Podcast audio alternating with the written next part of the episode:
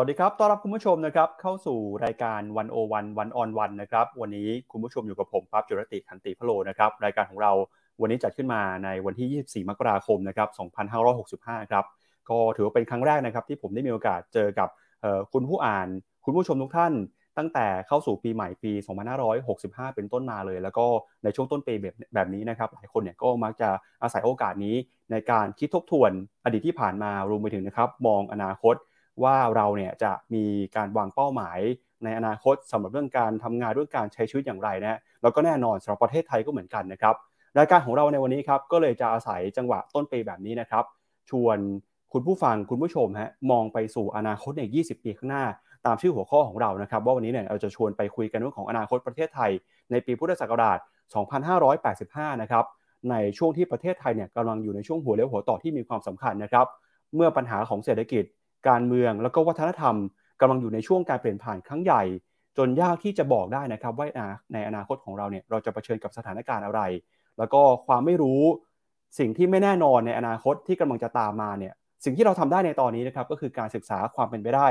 ของฉากทัศน์หรือว่าซีนารีโอในอนาคตนะครับแบบต่างๆ เพื่อที่จะเตรียมรับมือแล้วก็จัดวางยุทธศาสตร์ให้เหมาะสมนะครับ วันนี้ครับทางวันโอวันก็เลยชวนทุกท่านนะครับไปสำรวจฉากทัศน์ประเทศไทย กับโครงการวิจัยนะครับที่มีชื่อว่า อนาคตไทยพุทธศักราช 2585 เพื่อเป็นการเตรียมพร้อมรับมือสำหรับการเดินทางไปสู่อนาคตนะครับที่พึงประสงค์ให้ดีที่สุด แล้วก็วันนี้นะครับผู้ที่เป็นนักวิจัยในโครงการนี้ ก็มาอยู่กับเราแล้วนะครับ ขอเชิญทุกท่านพบกับรองศาสตราจารย์ดรอภิวัตรรัตนวราหะนะครับจากคณะสถาปัตยกรรมศาสตร์จุฬาลงกรณ์มหาวิทยาลัยนะครับสวัสดีครับอาจารย์ต้นครับ สวัสดีครับ สวัสดีครับคุณปับ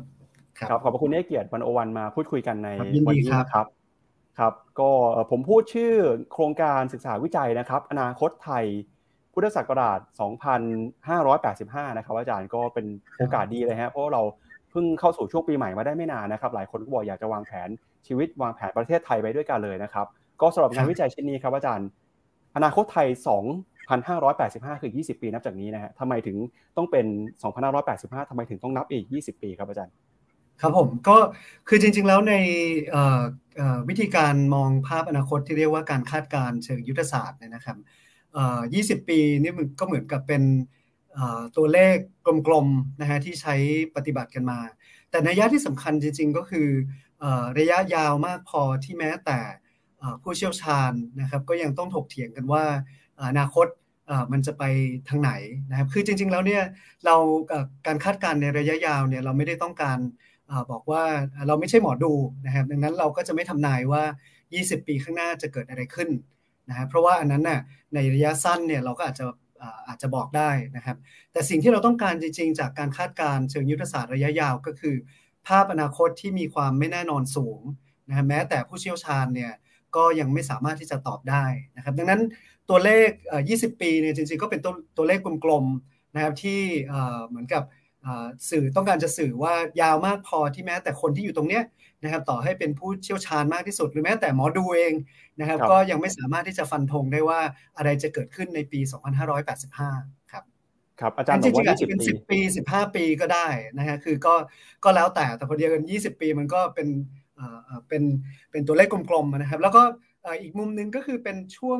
ระยะเวลาที่มันมีการเปลี่ยนแปลงเชิงรุ่นด้วยของของประชากรนะครับ ดังนั้นในเชิงเจเนอเรชันเนี่ยก็ 15 ปี 20 ปีเนี่ยก็ค่อนข้างจะเหมาะสมนะฮะเพราะว่ามันจะเกิดคนรุ่นใหม่ขึ้นมานะครับที่ที่จะทำให้ภาพที่เรามองเนี่ย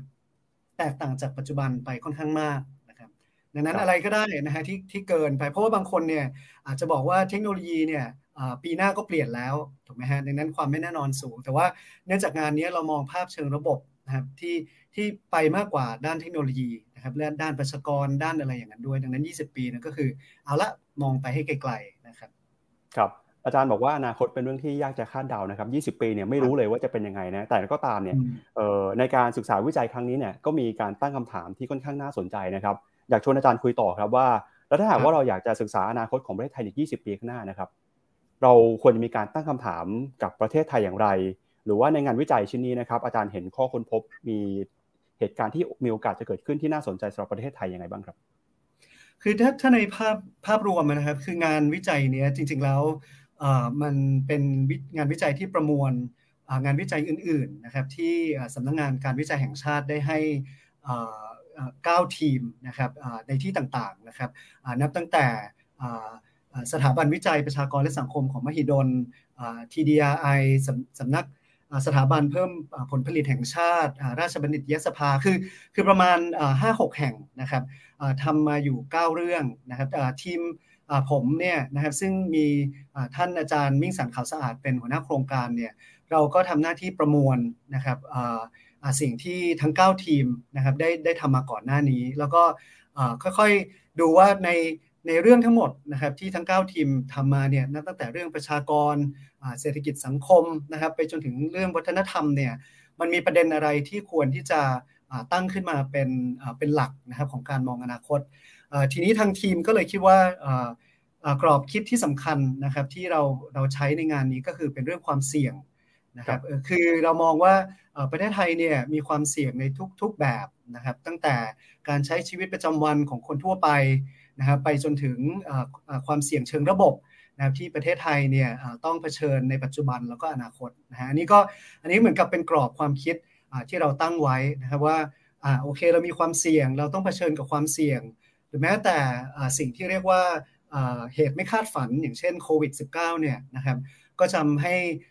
เราเนี่ยต้องเผชิญความเสี่ยงที่เราไม่เคยพบมาก่อนนะครับในในช่วงระยะเวลานานมาก ดังนั้นการมองความเสี่ยงเนี่ยเราก็ตั้งความคิดว่าถ้าเกิดเราเจอความเสี่ยงแบบนี้ไปเรื่อยๆเนี่ยนะครับแล้วเราจะจัดการความเสี่ยงยังไง เราจะลดความเสี่ยงเลี่ยงความเสี่ยง หรือถ้าลดเลี่ยงความเสี่ยงไม่ได้ เราต้องล้มเนี่ยจะมีวิธีการไหนที่ทำให้เราสามารถตั้งหลักขึ้นมาใหม่นะครับฟื้นฟูแล้วก็ตั้งหลักขึ้นมาใหม่ให้เร็วที่สุด อันนี้ก็คือเป็นกรอบที่เราใช้ในการ อ่านงานของอีก 9 ทีมนะฮะที่ที่ผมได้ได้เล่าไปสักครู่นะครับ แล้วก็จากตรงนั้นเนี่ยนะครับเราก็มาประมวลนะฮะเห็นภาพว่าอะเรามีอะไรบ้างล่ะที่ประเทศไทยเนี่ยประสบเป็นความเสี่ยงในเชิงระบบนะครับ แล้วก็มีวิธีการที่จะนำไปสู่อนาคตยังไงนะฮะนี่ก็เป็นกรอบกว้างๆที่ที่ที่ได้ตั้งมาครับครับจากความเสี่ยงที่อาจารย์บอกว่ามีอยู่หลากหลายเรื่องราวนะครับ แล้วก็รวมไปถึงเนี่ยโอกาสที่จะเกิดเหตุการณ์ไม่คาดฝันเกิดขึ้นมา เพราะฉะนั้นเนี่ยการจะศึกษาอนาคตนะครับ แบบนี้มีโอกาสไหมฮะที่สิ่งที่จะเกิดขึ้นหรือว่าผลที่จะได้เห็นจากงานชิ้นนี้เนี่ยน่าจะมีแบบเยอะแยะมากมายจนนับไม่ทั่วเลยครับอาจารย์พอความเสี่ยงเยอะขนาดนี้แล้วเนี่ยเราจะเห็นข้อสรุปที่เป็นรูปธรรมนะกับสิ่งที่จะเกิดขึ้นในอนาคตประเทศไทย งานชิ้นนี้มีวิธีตอบคาถามยังไงครับ ก็คือเราก็ได้ยึดหลักแนวคิดนะครับ แล้วก็วิธีที่เรียกว่าการคาดการณ์เชิงยุทธศาสตร์นะครับภาษาอังกฤษเรียกว่า strategic foresight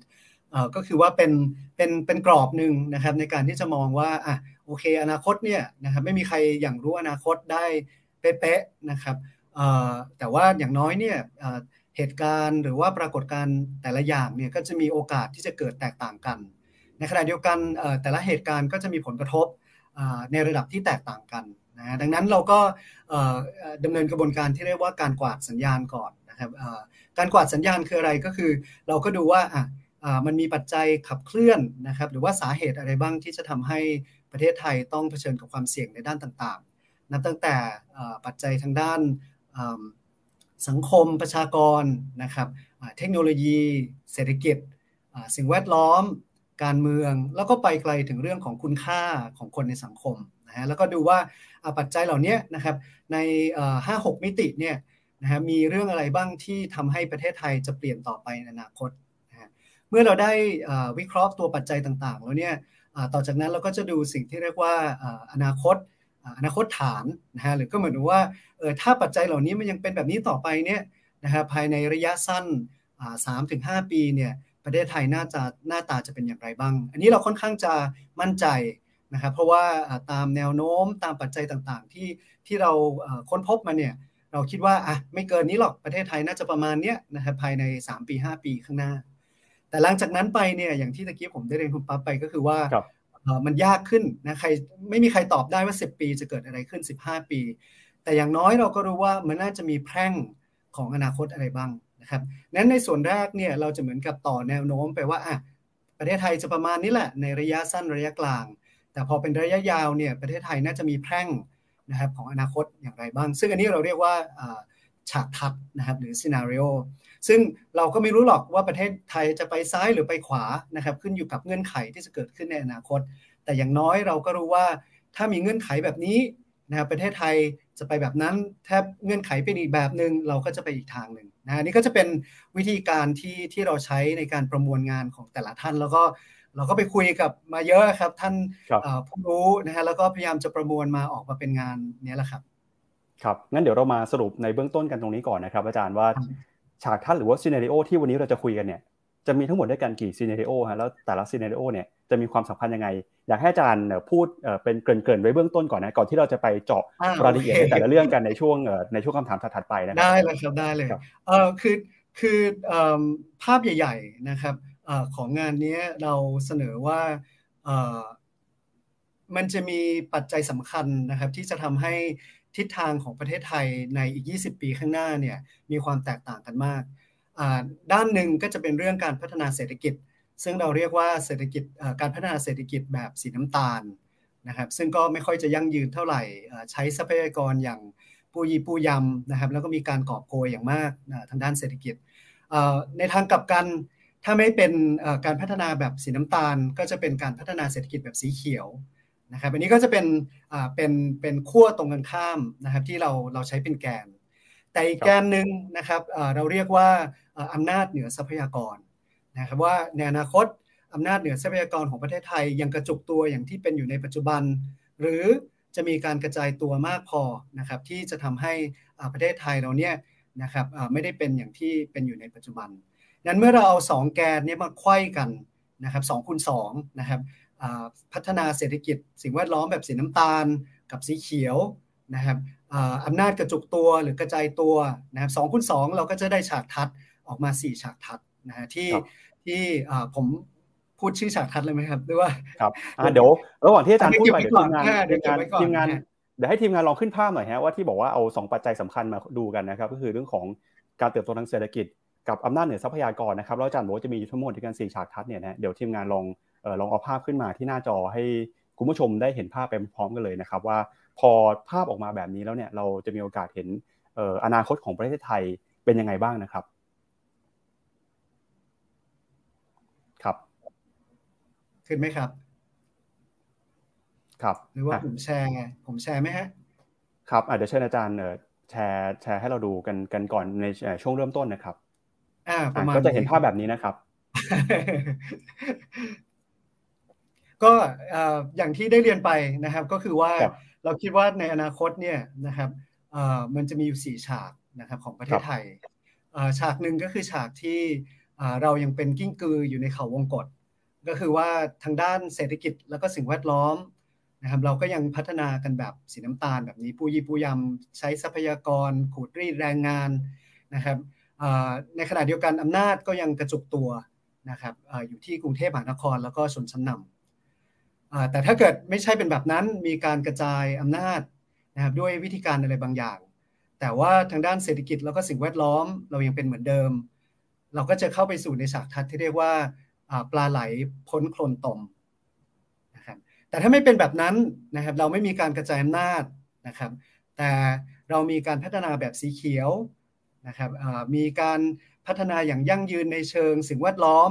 นะครับแต่ว่าคนที่เป็นเจ้าของธุรกิจ สีเขียวยังเป็นนายทุน แล้วก็มีการกระจุกตัวอยู่เนี่ย เราก็เรียกว่าฉากทัศน์ที่เรียกว่าไก่ออร์แกนิกในเล้าไฮเทคนะครับ สุดท้ายถ้าเกิด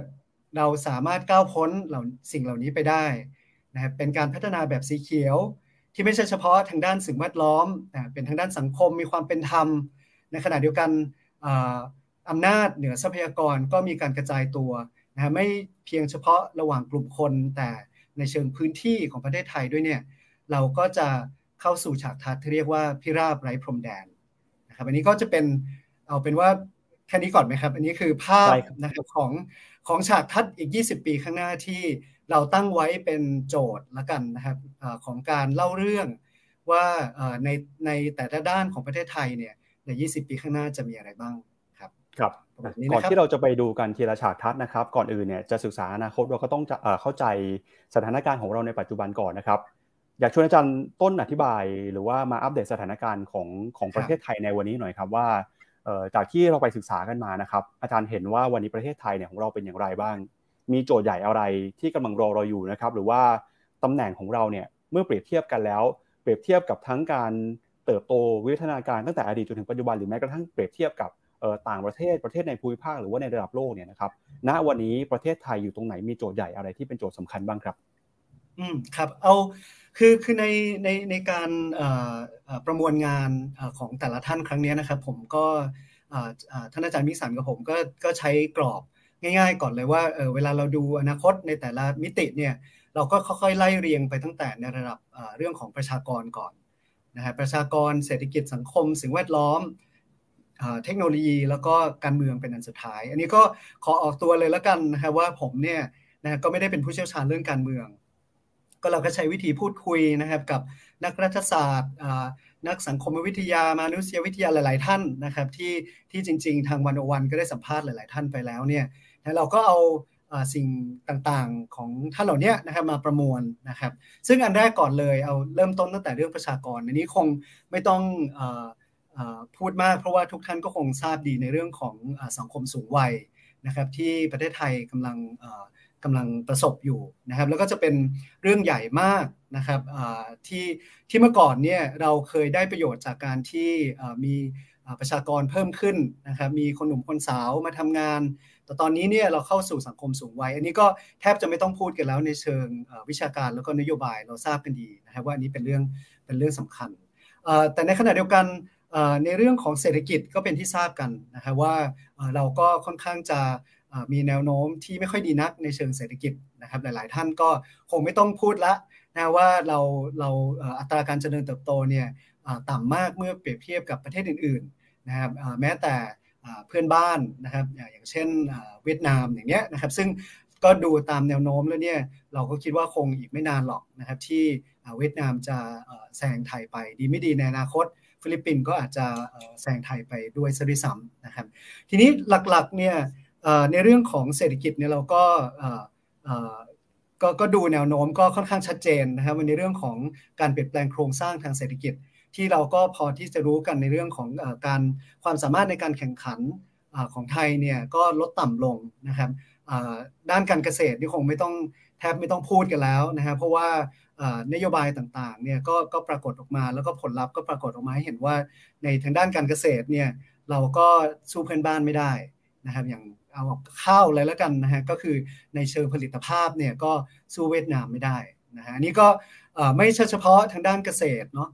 ทางด้านอุตสาหกรรมก็เช่นเดียวกันนะครับคือเราอาจจะเคยในยุคผมนี่ก็เป็นยุค Gen X เนี่ยนะครับโตมากับคอนเซปต์ประเทศไทยโชดช่วงชัชวานมีเศรษฐกิจยุคอุตสาหกรรมนะครับที่แบบแบบแบบโตประมาณปีละ 10-20% แต่ตอนนี้เนี่ยเราไม่ได้ขยายตัวแบบแบบนั้นนะฮะเราก็มีปัญหาอยู่มากมายที่เราไม่สามารถที่จะปรับเปลี่ยนโครงสร้างของการผลิตในเชิงอุตสาหกรรมได้ ในขณะเดียวกันนะครับเราก็รอดตัวมาได้นะฮะด้วยการท่องเที่ยวนะฮะคือแบบท่องเที่ยวนี่บูมมากก่อนโควิดเนี่ยนะครับปีก่อนโควิดนี่คือเป็นปีทองของการท่องเที่ยวไทยเลยนะครับ แต่ในขณะเดียวกันในการที่เกษตรเราก็ถดถอยอุตสาหกรรมแล้วก็ไม่ค่อยโตเท่าไหร่ นะครับแต่ท่องเที่ยวมาช่วยก็ทำให้เราพึ่งการท่องเที่ยวมากนะครับดังนั้นเราก็เริ่มมีความเสี่ยงเชิงระบบมากขึ้นตรงนี้ เพราะว่าจริง ๆ แล้วความเสี่ยงเชิงระบบในทางด้านเศรษฐกิจสังคมในส่วนหนึ่งก็คือว่าเราต้องพยายามกระจายความเสี่ยงเข้าไปในเศรษฐกิจด้านต่างๆถูกไหมฮะแต่พอเราต้องพึ่งท่องเที่ยวแบบเนี้ยนะฮะพอเราพึ่งท่องเที่ยวยังไม่พอพึ่งจีนเยอะขนาดนี้เนี่ยนะฮะพอโควิดมาเนี่ยก็ อย่างที่ทุกท่านทราบอยู่ในปัจจุบันนะฮะว่าปรากฏว่าเราพึ่งมากจนเราเราเรามีความเสี่ยงสูงนะครับนี่ก็เป็นเป็นเป็นเป็นปัญหาในเชิงระบบที่ที่ที่เกิดขึ้น แต่ในขณะเดียวกันโลกก็เปลี่ยนไปเยอะนะครับโลกก็เปลี่ยนไปเยอะในเชิงเอาในเชิงเทคโนโลยีแล้วกันนะครับอันแรกก่อนคือเทคโนโลยีเนี่ยเรื่องดิจิตอลนี้ก็ทุกคนทราบดีนะครับตอนนี้เราคุยกันได้ ผ่านทางแพลตฟอร์มแบบ StreamYard อะไรเนี่ยนะฮะโดยที่เราไม่ต้องเจอกันนี่ก็เป็นประโยชน์นะครับที่ที่เกิดขึ้น แต่ในขณะเดียวกันการปรับตัวทางด้านดิจิทัลของประเทศไทยนี่ก็ค่อนข้างช้าเมื่อเปรียบเปรียบเทียบกับประเทศอื่นนะครับที่ที่ล้ำสมัยไปกว่าเรา ในขณะเดียวกันหลาย ๆ อย่างนะครับที่เป็นปัจจัยสำคัญที่ทำให้เราไม่สามารถที่จะ ปรับตัวได้ทันก็คือคอนเซปต์หนึ่งที่ในในงานนี้นำเสนอไปก็คือการบรรจบกันของอุตสาหกรรมนะก็คือ industry convergence นะที่แต่เดิมเนี่ยนะครับเราใครจะไปคิดว่าธุรกิจส่งอาหารส่งของกับธุรกิจขนส่งนะครับกับธุรกิจทำแอปนะมันจะไปด้วยกันอะไรแบบนี้หรือว่าอย่างเช่นธุรกิจโรงแรมนะครับกับการเปิดบ้านให้คน ไปเช่าอยู่รายวันอย่างเงี้ยไอ้สิ่งที่เรียกว่า industry convergence เนี่ยมันทำให้เราเราไม่สามารถที่จะปรับตัวทันได้นะครับนี่ก็จะเป็นสิ่งต่างๆที่ที่เราค้นพบนะครับ อันนี้เล่าไปเรื่อยๆ จนถึงท้ายสุดนะฮะในเรื่องสิ่งแวดล้อมปัญหาโลกรวนใช่ไหมครับที่ที่เราก็รู้กันอยู่นะครับการเปลี่ยนแปลงสภาพภูมิอากาศของโลกโลกรวนเนี่ยไม่ไม่ไม่เพียงเฉพาะเรื่องของน้ำท่วมนะครับ เรื่องของภูมิอากาศที่เปลี่ยนไปอุณหภูมิที่เปลี่ยนไป สิ่งต่างๆเหล่านี้เนี่ยมันทำให้ความเสี่ยงเชิงระบบของประเทศไทยเพิ่มมากขึ้นนะครับจนท้ายสุดนะครับตัวสุดท้ายที่เราดูก็คือเรื่องการเมือง อันนี้ผมคิดว่าผู้ชมนะครับทุกท่านนะครับก็คงทราบกันดีเป็นสิ่งที่ผมแทบจะไม่ต้องอพูดถึงเลยว่าอย่างน้อยในระยะสั้นระยะกลางเนี่ยนะครับเราก็เห็นว่า ความเสี่ยงของประเทศไทยในด้านการเมืองเนี่ยอยู่ในระดับที่สูงมากนะครับดังนั้นพอประมวลทุกอย่างเข้าด้วยกันแล้วเนี่ยเราก็คิดว่ามันมีมันมีความเสี่ยงเชิงระบบใหญ่ๆนะครับใหญ่ๆอยู่อยู่สองเรื่องด้วยกันนะอันนี้ก็ขอนำเสนอในลักษณะ concept นิดนึงที่เราเรียกว่า decoupling นะครับคือการแยกกัน decoupling decoupling อันแรกเนี่ยก็คือ de- coupling อาจารย์ต้นครับเดี๋ยวก่อนที่อาจารย์จะจะมาวิเคราะห์เรื่องของความเสี่ยงเชิงระบบผมจะขออนุญาต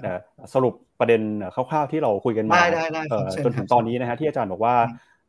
สิ่งที่เราเจอเนี่ยปัญหาความท้าทายของประเทศไทยนะครับก็มีตั้งแต่เรื่องของสังคมสูงวัยเรื่องของเศรษฐกิจนะครับการแข่งขันที่เรากำลังตามหลังประเทศเพื่อนบ้าน เรื่องของเกษตรกรรมที่เราก็กำลังชะลอลงไป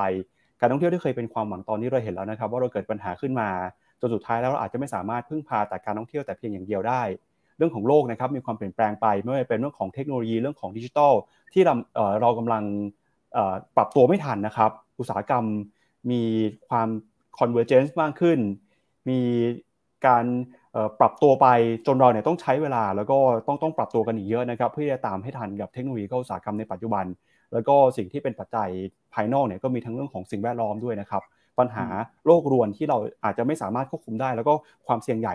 ปัญหาเรื่องใหญ่ที่อาจารย์พูดไว้ก็คือเรื่องของปัญหาการเมืองด้วยนะฮะจากปัญหาต่างๆที่ที่ผมพูดสรุปไปเมื่อสักครู่นี้อาจารย์ก็เลยบอกว่า เราสามารถวิเคราะห์เป็นความเสี่ยงเชิงระบบได้ใน2 concept ด้วยกันนะครับเดี๋ยวเชิญอาจารย์ต้นวิเคราะห์ต่อแล้วว่าปัญหาเชิงระบบความเสี่ยงเชิงระบบเนี่ยที่ที่เรากำลังจะมาคุยกันต่อนะฮะมีความเสี่ยงเชิงระบบอะไรบ้างอ่า อยู่ในหัวข้อเรื่องของเศรษฐกิจการเมืองหรือว่าเทคโนโลยียังไงนะฮะเราจะมี concept อะไรที่เราต้องศึกษากันบ้างครับ เชิญเลยครับโอเค ก็ขอบคุณมากครับที่ที่สรุปให้ให้ผมสามารถไปต่อได้ คืออันแรกก่อนเลยก็คือว่าเราเชื่อว่าแน่นอนนะฮะคือคือการเมืองนี่เป็นเรื่องสำคัญแล้วก็เป็นความเสี่ยงสำคัญ แต่แต่จากที่ได้อ่านงานของหลาย ๆ ท่านได้เขียนมาประมวลมาเนี่ย เราคิดว่าความเสี่ยงที่สำคัญเนี่ยอยู่ที่ภาครัฐครับก็คือรัฐ ทีนี้แน่นอนว่ามันจะมีรัฐในความหมายของรัฐไทยเองนะครับที่ที่เป็นต้นตอของความเสี่ยงเชิงระบบ ที่น่าจะใหญ่ที่สุดสำคัญที่สุดนะครับที่ที่เป็นหัวใจของการ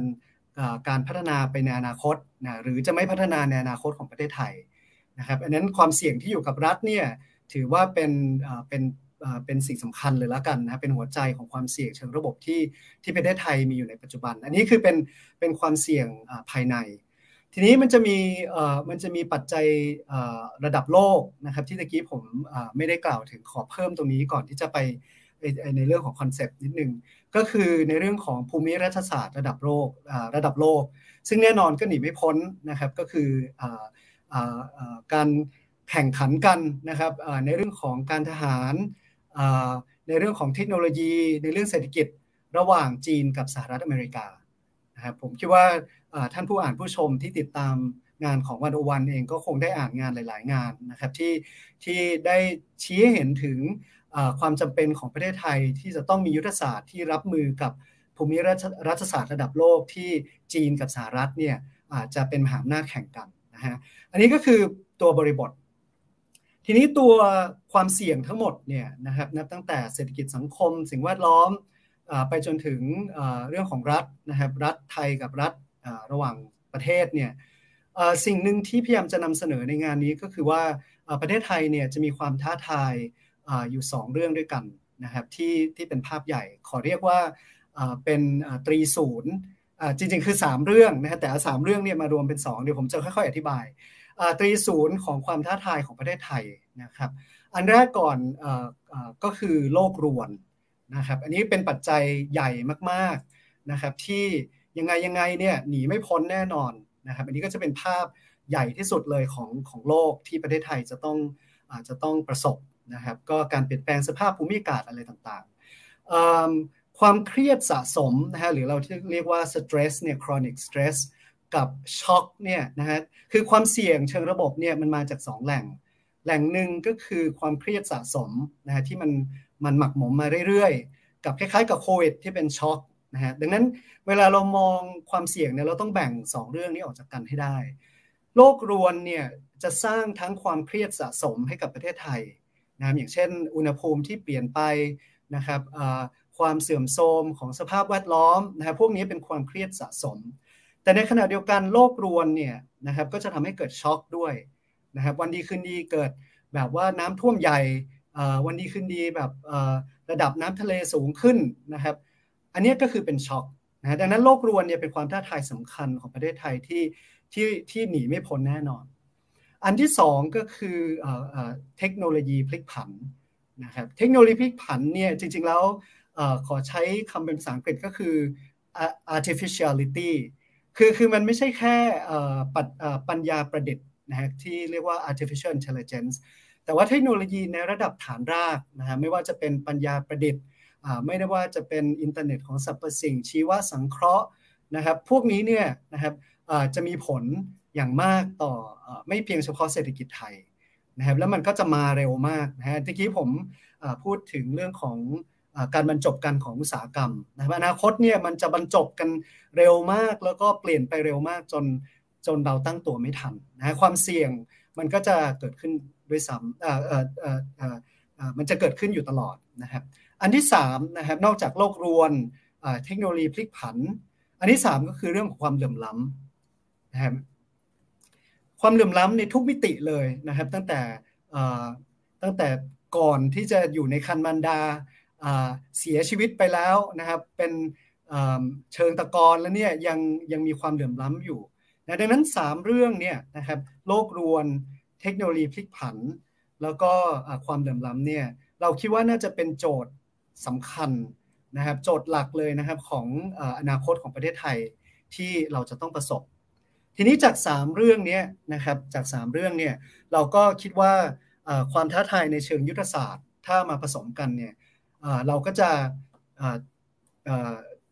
มีอยู่ 2 ประเด็นนะขอใช้คำภาษาอังกฤษนิดนึงเพราะมันแปลยากคือ คือมันคือการแยกออกจากกันนะครับ decoupling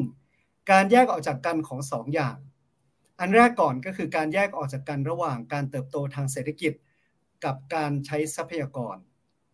นะคือที่ผ่านมาเนี่ยประเทศไทยหรือประเทศในโลกเนี่ยโดยมากเนี่ยการเติบโตทางเศรษฐกิจเนี่ย มาจากการใช้ทรัพยากรอย่างปู้ยี่ปู้ยำนะครับก็คืออัตราการเติบโตทางเศรษฐกิจเนี่ยขึ้นอยู่กับอัตราการใช้ทรัพยากร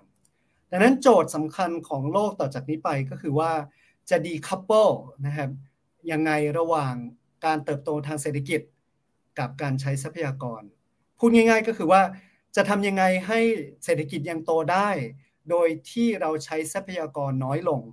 นะครับ อันนี้คือ decoupling อันแรกที่เป็นโจทย์สำคัญของประเทศไทยในอนาคต จริงๆ คือทั้งโลกเลยด้วยซ้ำนะฮะเราจะ decouple ระหว่างเศรษฐกิจกับการใช้ทรัพยากรได้ยังไง อันที่สองนะครับอันนี้ก็เป็นโจทย์สำคัญของประเทศไทยก็คือ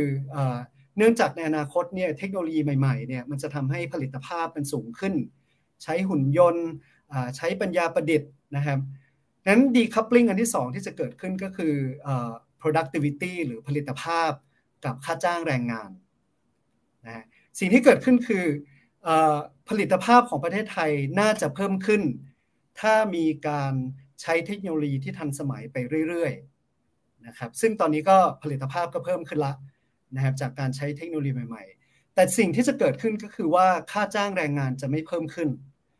ดังนั้นไอ้ดีคัพปลิงที่มันจะเป็นปัญหามากสำหรับประเทศไทยก็คือว่า ในบางกรณีประเทศไทยอาจจะมีเศรษฐกิจที่โตไปเรื่อย ๆ ได้ ถ้าใช้เทคโนโลยีที่ทันสมัย แต่ค่าจ้างแรงงานจะไม่เพิ่มขึ้น นั่นหมายความว่าความท้าทายเรื่องออความเหลื่อมล้ำของประเทศไทยนะครับจะเกิดขึ้น อันนี้ครับเป็นเป็นโจทย์สำคัญที่เรามองใน concept ของงานนี้ว่าเราจะเจอ2ออย่างนะครับ อันแรกคือเราต้องพยายามให้เศรษฐกิจโตได้ โดยใช้ทรัพยากรน้อยลง แต่ในขณะเดียวกันการใช้เทคโนโลยีที่ทันสมัยเนี่ยก็จะทำให้ค่าจ้างแรงงานเนี่ยอาจจะไม่เพิ่มขึ้นก็เป็นไปได้นะครับเพราะว่าทุนอาจจะไม่มีความจำเป็นต้องใช้แรงงาน อันนี้เป็นโจทย์ใหญ่ซึ่งเราคิดว่ามันเป็นเป็นไดเลม่าเลยแล้วกันนะฮะคือมันเป็นเป็นคล้ายๆ แบบความยากลำบากในการดำเนินนโยบายต่อจากนี้ไปในเชิงยุทธศาสตร์นะเพราะว่าในนึงเนี่ยนะครับ ไอ้การที่จะเปลี่ยนจากการเติบโตเศรษฐกิจแบบเดิม ที่ใช้ทรัพยากรเยอะๆ แบบปุ้ยปุ้ยยำเนี่ยนะครับไปสู่แบบเศรษฐกิจสีเขียว อันนี้มันคือต้องเปลี่ยนระบบเศรษฐกิจของประเทศของทั้งประเทศ คือไม่ใช่เปลี่ยนเฉพาะเศรษฐกิจ คือมันคือการเปลี่ยนด้านการผลิต การบริโภคนะครับ การขนส่งด้านสิ่งแวดล้อมก็ต้องเปลี่ยน มันเปลี่ยนทั้งประเทศเลยนะครับ ซึ่งอันเนี้ย นะฮะจำเป็นที่จะต้องมีคือมันมีความเร่งด่วนนะฮะที่ประเทศไทยเราจะต้องรับมือกับโลกรวนเนี่ยนะครับเราต้องทำแล้วอะนะฮะสิ่งเหล่านี้เราต้องทำเพราะว่ามันโครงสร้างพื้นฐานก็ต้องเปลี่ยนทุกอย่างเปลี่ยนหมดเลย แต่ปัญหาคือว่าไอ้การเปลี่ยนตรงนี้โดยมากมันต้องพึ่งกำลังภายในพอสมควรของภาครัฐนะฮะเพราะว่ามันเป็นองค์คาพยพใหญ่นะมันแบบเปลี่ยนทีละเล็กทีละน้อยบางทีมันอาจจะไม่ทัน แต่ปัญหาก็คือว่าไอ้การเปลี่ยนครั้งใหญ่เนี่ย มันมักจะท็อปดาวน์แล้วก็มันต้องพึ่งทุนถูกไหมครับแต่ในขณะเดียวกันเนี่ยเราก็ต้องการให้เกิดการเปลี่ยนผ่านของประเทศไทยที่มันเป็นธรรม เพราะว่าโจทย์ใหญ่ของประเทศไทยคือความเหลื่อมล้ำอันนี้มันก็เลยเกิดเป็นปัญหาของที่เราเรียกว่าแบบไดเลมม่านะครับความยากลำบากในหนึ่งเราต้องทำใหญ่ทำเร็ว แต่ในหนึ่งเราก็ต้องเน้นความเป็นธรรม ต้องมีกระบวนการมีส่วนร่วมต้องพูดคุยกับคนเยอะสองอย่างเนี้ย นะครับ มันเลยกลายเป็นโจทย์ที่งานนี้ถือว่ามีความท้าทายมากในการที่จะค่อยๆแบบแจงออกมาให้เห็นนะครับว่าอ่าส่วนไหนที่เป็นส่วนในเชิงโครงสร้างที่ต้องทำแต่ถ้าทำตัวนั้นเนี่ยจะทำยังไงให้การเปลี่ยนผ่านนั้นมันมีความเป็นธรรมนะฮะนี่ก็เหมือนกับสรุปให้เห็นเลยว่าแบบมันมีรายละเอียดปลีกย่อยเยอะๆเต็มไปหมดเนาะด้านความเสี่ยงด้านเศรษฐกิจสังคมกายภาพ ผมคิดว่าหลาย ๆ งานได้พูดมาแล้วนะครับ ข้อเสนอหลักๆของของงานนี้ที่ ที่ครั้งนี้ได้นำเสนอเนี่ยก็คือเรื่องนี้แหละครับก็คือ decoupling สองเรื่องของประเทศไทย กับไดเลม่าในเชิงนโยบายที่เราต้องประสบครับก่อนที่จะไปดูกันนะครับ ว่าเราจะสามารถแก้ปัญหาความเสี่ยงในเชิงระบบได้ยังไง แก้กันอย่างรวดเร็วมีประสิทธิภาพ แล้วก็ไม่ละเลยเรื่องของการแก้ปัญหาความเหลื่อมล้ำไปด้วยนะครับ ความเสี่ยงทั้งหมดที่อาจารย์พูดไปฮะความเสี่ยงไหนอาจารย์คิดว่าเป็นเรื่องที่มีความสำคัญ แล้วก็อันตรายกับประเทศไทยมากที่สุดในสถานการณ์ปัจจุบันครับ เออถ้าถ้าเทียบกับเออถ้าเทียบในในภาพในปัจจุบันก็หนีไม่พ้นเรื่องการเมืองถูกไหมครับอันนี้ก็คือชัดเจนว่าในจุดเปลี่ยนผ่านสำคัญของประเทศไทยตอนนี้ก็คือเรื่องการเมือง เพราะว่าการเมืองเนี่ยเป็นสิ่งที่กำหนดความสามารถของรัฐนะครับที่จะเหมือนกับไกด์ประเทศไทยนะครับให้ไปสู่ในทิศทางที่ที่ในในด้านเศรษฐกิจก็ต้องมีการเปลี่ยนแปลงเชิงโครงสร้าง แต่ในขณะเดียวกันก็ต้องมีความเปลี่ยนความเป็นธรรมเกิดขึ้น ดังนั้นรัฐเนี่ยคือตัวกลางของการที่จะขับเคลื่อนประเทศไทยให้ไปสู่ภาพอุดมคติได้นะครับในในฉากที่ตั้งไว้ แต่การเมืองเนี่ยตอนนี้นะครับกับรัฐเนี่ยนะครับเป็นเหมือนกับเป็นคล้ายๆ กับเป็นหัวใจสำคัญเลยแล้วกันนะฮะที่ตอนนี้ยังไม่รู้ว่าจะลงตัวยังไง สิ่งนี้เนี่ยถือว่าเป็น เป็นความเสี่ยงแล้วกันนะเพราะว่าความเสี่ยงเนี่ยส่วนหนึ่งมันมาจากความไม่แน่นอนนะไอ้ความไม่แน่นอนเนี่ยพอรัฐไม่แน่นอนการเมืองไม่แน่นอน ในด้านใดด้านหนึ่งนะครับก็ทำให้เกิดความเสี่ยงในเชิงระบบได้นะนี่คือระยะสั้นนะครับ แต่สำหรับผมแล้วเนี่ยคือจากประวัติศาสตร์ประเทศไทยเนาะมันก็คงต้องมีการจัดการอะไรบางอย่างนั่นแหละนะครับด้วยกระบวนการทางการเมืองอะไรสักอย่างหนึ่งอันนี้ก็เนื่องจาก ไม่ใช่ผู้เชี่ยวชาญก็คงตอบตรงนั้นไม่ไม่ค่อยได้เต็มปาก แต่ว่าผมเชื่อว่าสิ่งที่มันเป็นโจทย์ใหญ่สำหรับประเทศไทยก็คือเรื่องของการเปลี่ยนแปลงสภาพภูมิอากาศของโลกนะครับเพราะว่าสิ่งนี้เนี่ยมันเหมือนกับว่าตอนนี้เราก็เป็นกบทะเลาะกันน่ะนะครับก็ทะเลาะกันไปทะเลาะกันมาแต่จริงๆโลกมันกำลังเปลี่ยนอย่างมากนะครับในเชิงการเปลี่ยนแปลงสภาพภูมิอากาศนะครับแล้วก็พอเราเริ่มทะเลาะกันใกล้จะเสร็จอาปรากฏว่าโลกมัน มันมันแย่กว่าที่เราสามารถจะจัดการได้นะครับแน่นอนในหนึ่งประเทศไทยก็เป็นประเทศเล็ก ๆ เนาะนะฮะก็ในระดับกลางก็ไม่แน่ใจว่าเราจะเปลี่ยนปัญหาโลกรวนได้มากน้อยขนาดไหน แต่ในหนึ่งก็คือว่าเราก็คงต้องคิดในเรื่องของการเตรียมพร้อมนะครับที่จะลดความเสี่ยงเลี่ยงความเสี่ยง หรือว่าถ้าเกิดมันเกิดผลกระทบ เราจะฟื้นฟูแล้วก็ตั้งตัวตั้งหลักใหม่ได้ยังไง สิ่งนี้สำหรับผมเนี่ยเป็นความเสี่ยงในระยะยาวที่ ที่แม้ว่าการเมืองจำเป็นที่จะต้องจัดการให้ได้ในปัจจุบัน แต่ว่ามันมีภาพความเสี่ยงที่น่ากลัวกว่าอยู่อยู่อยู่ในระยะกลางแล้วก็ระยะยาวข้างหน้าครับครับจริงๆความเสี่ยงที่อาจารย์ต้นพูดไปใน 2 เรื่องนะครับก็คือเรื่องของความเสี่ยงทางด้านการเมืองกับความเสี่ยงเรื่องของสภาพภูมิอากาศ ปัญหาโลกรัวเนี่ยจริงๆแล้วก็เป็นเรื่องที่เราน่าจะคุ้นเคยกันมา อย่างการเมืองเนี่ยเราก็อยู่กับความขัดแย้งมาเป็นเวลาหลายสิบปีนะครับเรื่องของโรคร้อนสภาพภูมิอากาศ เราก็พูดเรื่องนี้กันมาหลายสิบปีฮะ แต่ปรากฏว่าในช่วง 1-2 ปีที่ผ่านมาเนี่ยเรามีความเสี่ยงมีปัจจัยใหม่เกิดขึ้นมา ก็คือโควิด -19 ครับเป็นเรื่องที่เราไม่เคยคิดมาก่อนเลยนะปรากฏว่าโควิด -19 มันเข้ามาเนี่ยมันทำให้ประเทศไทยจากที่มีความเสี่ยงอยู่แล้ว ความเสี่ยงมันมีวิวัฒนาการเพิ่มมากขึ้นอีกนะครับเราอยากจะชวนอาจารย์ต้นวิเคราะห์ต่อครับว่าแล้วโควิด -19 ที่มันเพิ่งจะเกิดขึ้นมาในปี 2 ปีที่ผ่านมาเนี่ยมันทำให้ความเสี่ยงของประเทศไทยนะครับ ที่เคยเสี่ยงอยู่แล้วเนี่ยซ้ำเติม ไปแย่แค่ไหน หรือว่ามันไปเปิดแผลความเสี่ยงใหม่ๆที่เกิดขึ้นกับประเทศไทยยังไงบ้างครับครับก็จริงๆแล้วสำหรับผมนะครับคิดว่าโควิดเนี่ยในในเชิงการวิเคราะห์เนี่ยเราก็เรียกว่ามันเป็นช็อคถูกไหมฮะในขณะที่ปัญหาต่างๆ ที่สะสมแล้วก็หมักหมมมาในประเทศไทยเนี่ยมันเป็นความตึงเครียดนะครับเหมือนกับเป็น chronic stress นะฮะนั้นสองอย่างเนี่ยมันมักจะมาบรรจบกัน แล้วก็มันก็จะทำให้ทุกทุกสิ่งทุกอย่างที่อยู่ใต้พรม นะครับที่เราหมักหมมซ่อนกันมาเนี่ยนะฮะมันโผล่มาเพราะว่าทุกคนต้องประสบกับปัญหาเดียวกันก็คือตัวช็อกนะครับสำหรับผมคิดว่าโควิดเนี่ยแน่นอนเป็นสิ่งที่ไม่ดีละนะครับทุกคนได้รับผลกระทบเป็นสิ่งที่แย่มากๆ เกิดความเหลื่อมล้ำความยากจนอะไรต่างๆ แต่ในอีกมุมหนึ่งมันก็ทำให้เราตระหนักรู้นะครับว่าประเทศนี้มันมันเป็นแบบเดิมไม่ได้อีกแล้วล่ะ มันต้องแก้ไขในเชิงโครงสร้าง เพราะว่าเราจะเอาทุกอย่างซุกอยู่ใต้พรม แล้วก็คิดว่าเออเราก็จัดการกันไปได้เรื่อยๆนะแก้ไขทีละจุดทีละจุด ผมคิดว่าไอ้โควิดเนี่ยนะครับถ้าเราจะเปลี่ยนวิกฤตเป็นโอกาสได้อย่างน้อย ในเชิงกระบวนทัศน์ ในเชิงความคิดของคนนะฮะอย่างน้อยจำนวนมากที่ได้รับผลกระทบจากโควิดเนี่ยผมเชื่อว่าเราเห็นแล้วแหละว่าประเทศนี้มันคงไปต่อไม่ได้ ถ้าเราปล่อยให้ปัญหามันหมักหมมแบบนี้นะครับ ก็ แน่นอนเนี่ยคือโรคระบาดแบบนี้คนเสียชีวิตเสียชีวิตจำนวนมากมันเป็นสิ่งที่ไม่ดีหรอกครับ แต่ว่าอย่างน้อยถ้าเกิดเราจะใช้อะไรจากสถานการณ์โควิดที่เป็นอยู่นะครับ เราก็คงต้องยอมรับว่าอะถึงเวลาแล้วล่ะประเทศเนี่ยมันต้องเปลี่ยนแปลงอะไรมากกว่า มากกว่าที่เราเคยทำมาก่อนโควิดครับ ครับนั่นแปลว่าสิ่งที่จะเกิดขึ้นอีก 20 ปีข้างหน้าน่าจะเป็นผลมาจากการกระทำของเราในวันนี้นะครับ อาจารย์ต้นพูดถึงความเสี่ยงพูดถึงปัญหาในเชิงระบบ ปัญหาในเชิงโครงสร้างไม่ว่าจะเป็นเรื่องของเศรษฐกิจ เรื่องของการเมือง เรื่องของเทคโนโลยีนะครับแล้วก็มาถูกซ้ำเติมด้วยเรื่องของโควิด กันเพิ่มอีกเนี่ยนะครับถ้าหากว่าเราอยากจะแก้ไขปัญหาในเชิงระบบทั้งหมดนี้นะครับแล้วก็รวมไปถึงเนี่ยแก้ปัญหาอย่างมีความเป็นธรรมด้วย ไม่มีการละเลยความเหลื่อมล้ำไม่ทิ้งใครไว้ข้างหลังนะครับ ปัญหาความเสี่ยงเชิงระบบครับ เราจะสามารถแก้ไขยังไงได้บ้างครับอาจารย์คืออันนี้ก็ก็ อันอันนี้ก็จะเป็นส่วนหนึ่งของอของการคิดภาพอนาคตนะครับ เพราะว่าเวลาเราเราทำภาพฉากทัดเนี่ยคือเราพยายามมองไกลๆนะครับ แล้วก็ดูว่าปัจจัยอะไรเป็นปัจจัยเชิงโครงสร้างที่เป็นพื้นฐานที่ที่คิดว่ามันน่าจะทำให้เกิดการเปลี่ยนแปลงเชิงระบบได้ แล้วก็การเปลี่ยนแปลงเชิงระบบนั้นน่ะหรือเชิงโครงสร้างนั้นน่ะมันก็จะช่วยลดความเสี่ยงไปได้ไปได้ด้วยในตัว เราก็วิเคราะห์กันมา นะครับว่าอะโอเคจากที่ได้ประประมวลงานของแผนงานอื่นๆ จากได้ที่พูดคุยหลาย ๆ ด้านเนี่ยเราคิดว่าอันแรกก่อนความเสี่ยงเชิงระบบ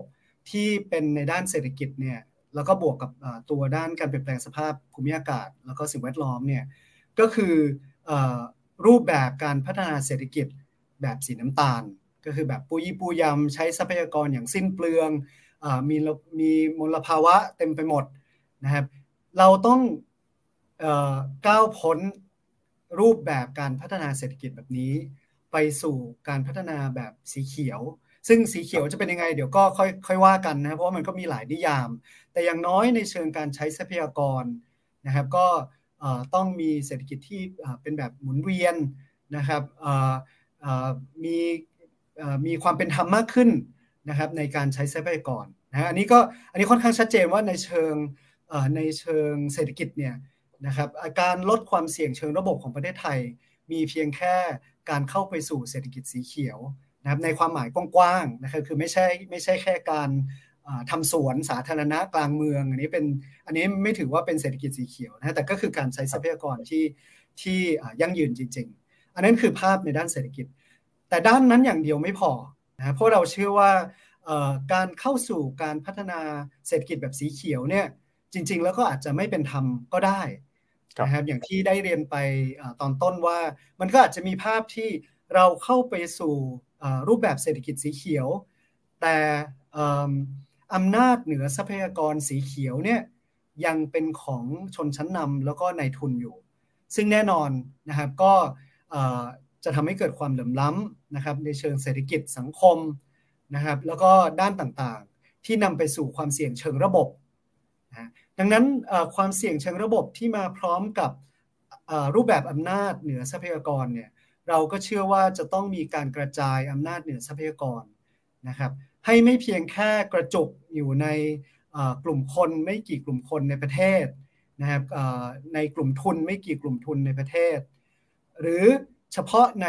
มหานครกรุงเทพด้วยนะเพราะว่าในงานนี้เราไม่ได้มองแค่ว่ามันมีความเสี่ยง ที่อยู่ในรายสาขาในด้านเศรษฐกิจ แต่เรามองความเสี่ยงที่มากับที่ตั้งของเศรษฐกิจด้วยเพราะเอิญผมเป็นนักผังเมืองทำเรื่องผังเมืองเราก็จะมองเห็นความเสี่ยงในเชิงที่ตั้ง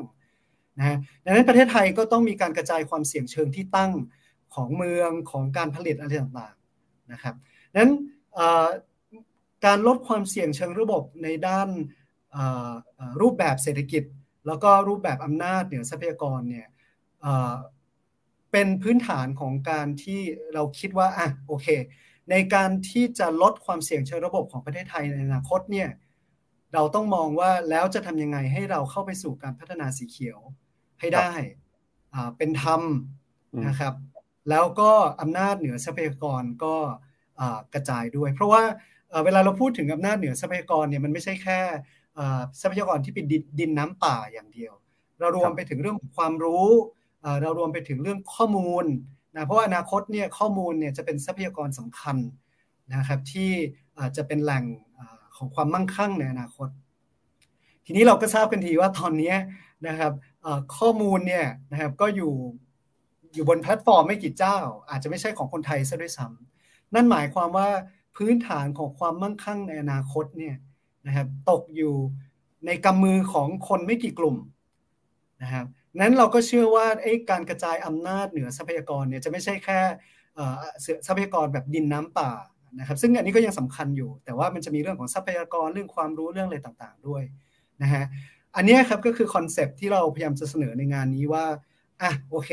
ในการลดความเสี่ยงเชิงระบบของประเทศไทยเนี่ยเราต้องไปสู่สีเขียวแล้วก็กระจายอำนาจ เราก็เลยได้มาเป็นฉากทัศน์ที่ตะกี้นำเสนอไป ครับครับงั้นเดี๋ยวเรามาดูภาพฉากทัศน์ที่อาจารย์ค้นพบเลยนะครับว่าในอนาคตประเทศไทยนะครับพุทธศักราช 2585 ครับโอกาส scenario ที่เกิดขึ้นนะครับกับประเทศไทยมีอยู่ด้วยกัน4 scenario นะครับแต่ละ scenario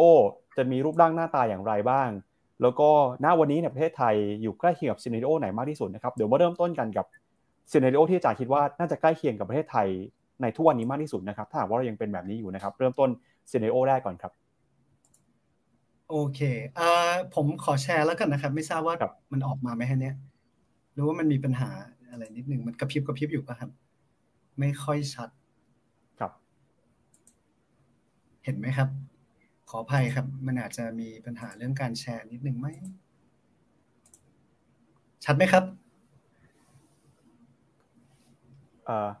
ระหว่างนี้ให้อาจารย์พูดอธิบายไปก่อนได้เลยอ่าได้ครับก็โอเคนะครับก็คือเพื่อให้เข้าใจกันง่ายขึ้น ผมก็จะขออ่าใช้ภาพนี้ก่อนนะครับใช้ภาพนี้ก่อน คือคือหลักในการคิดฉากทัศน์เนี่ย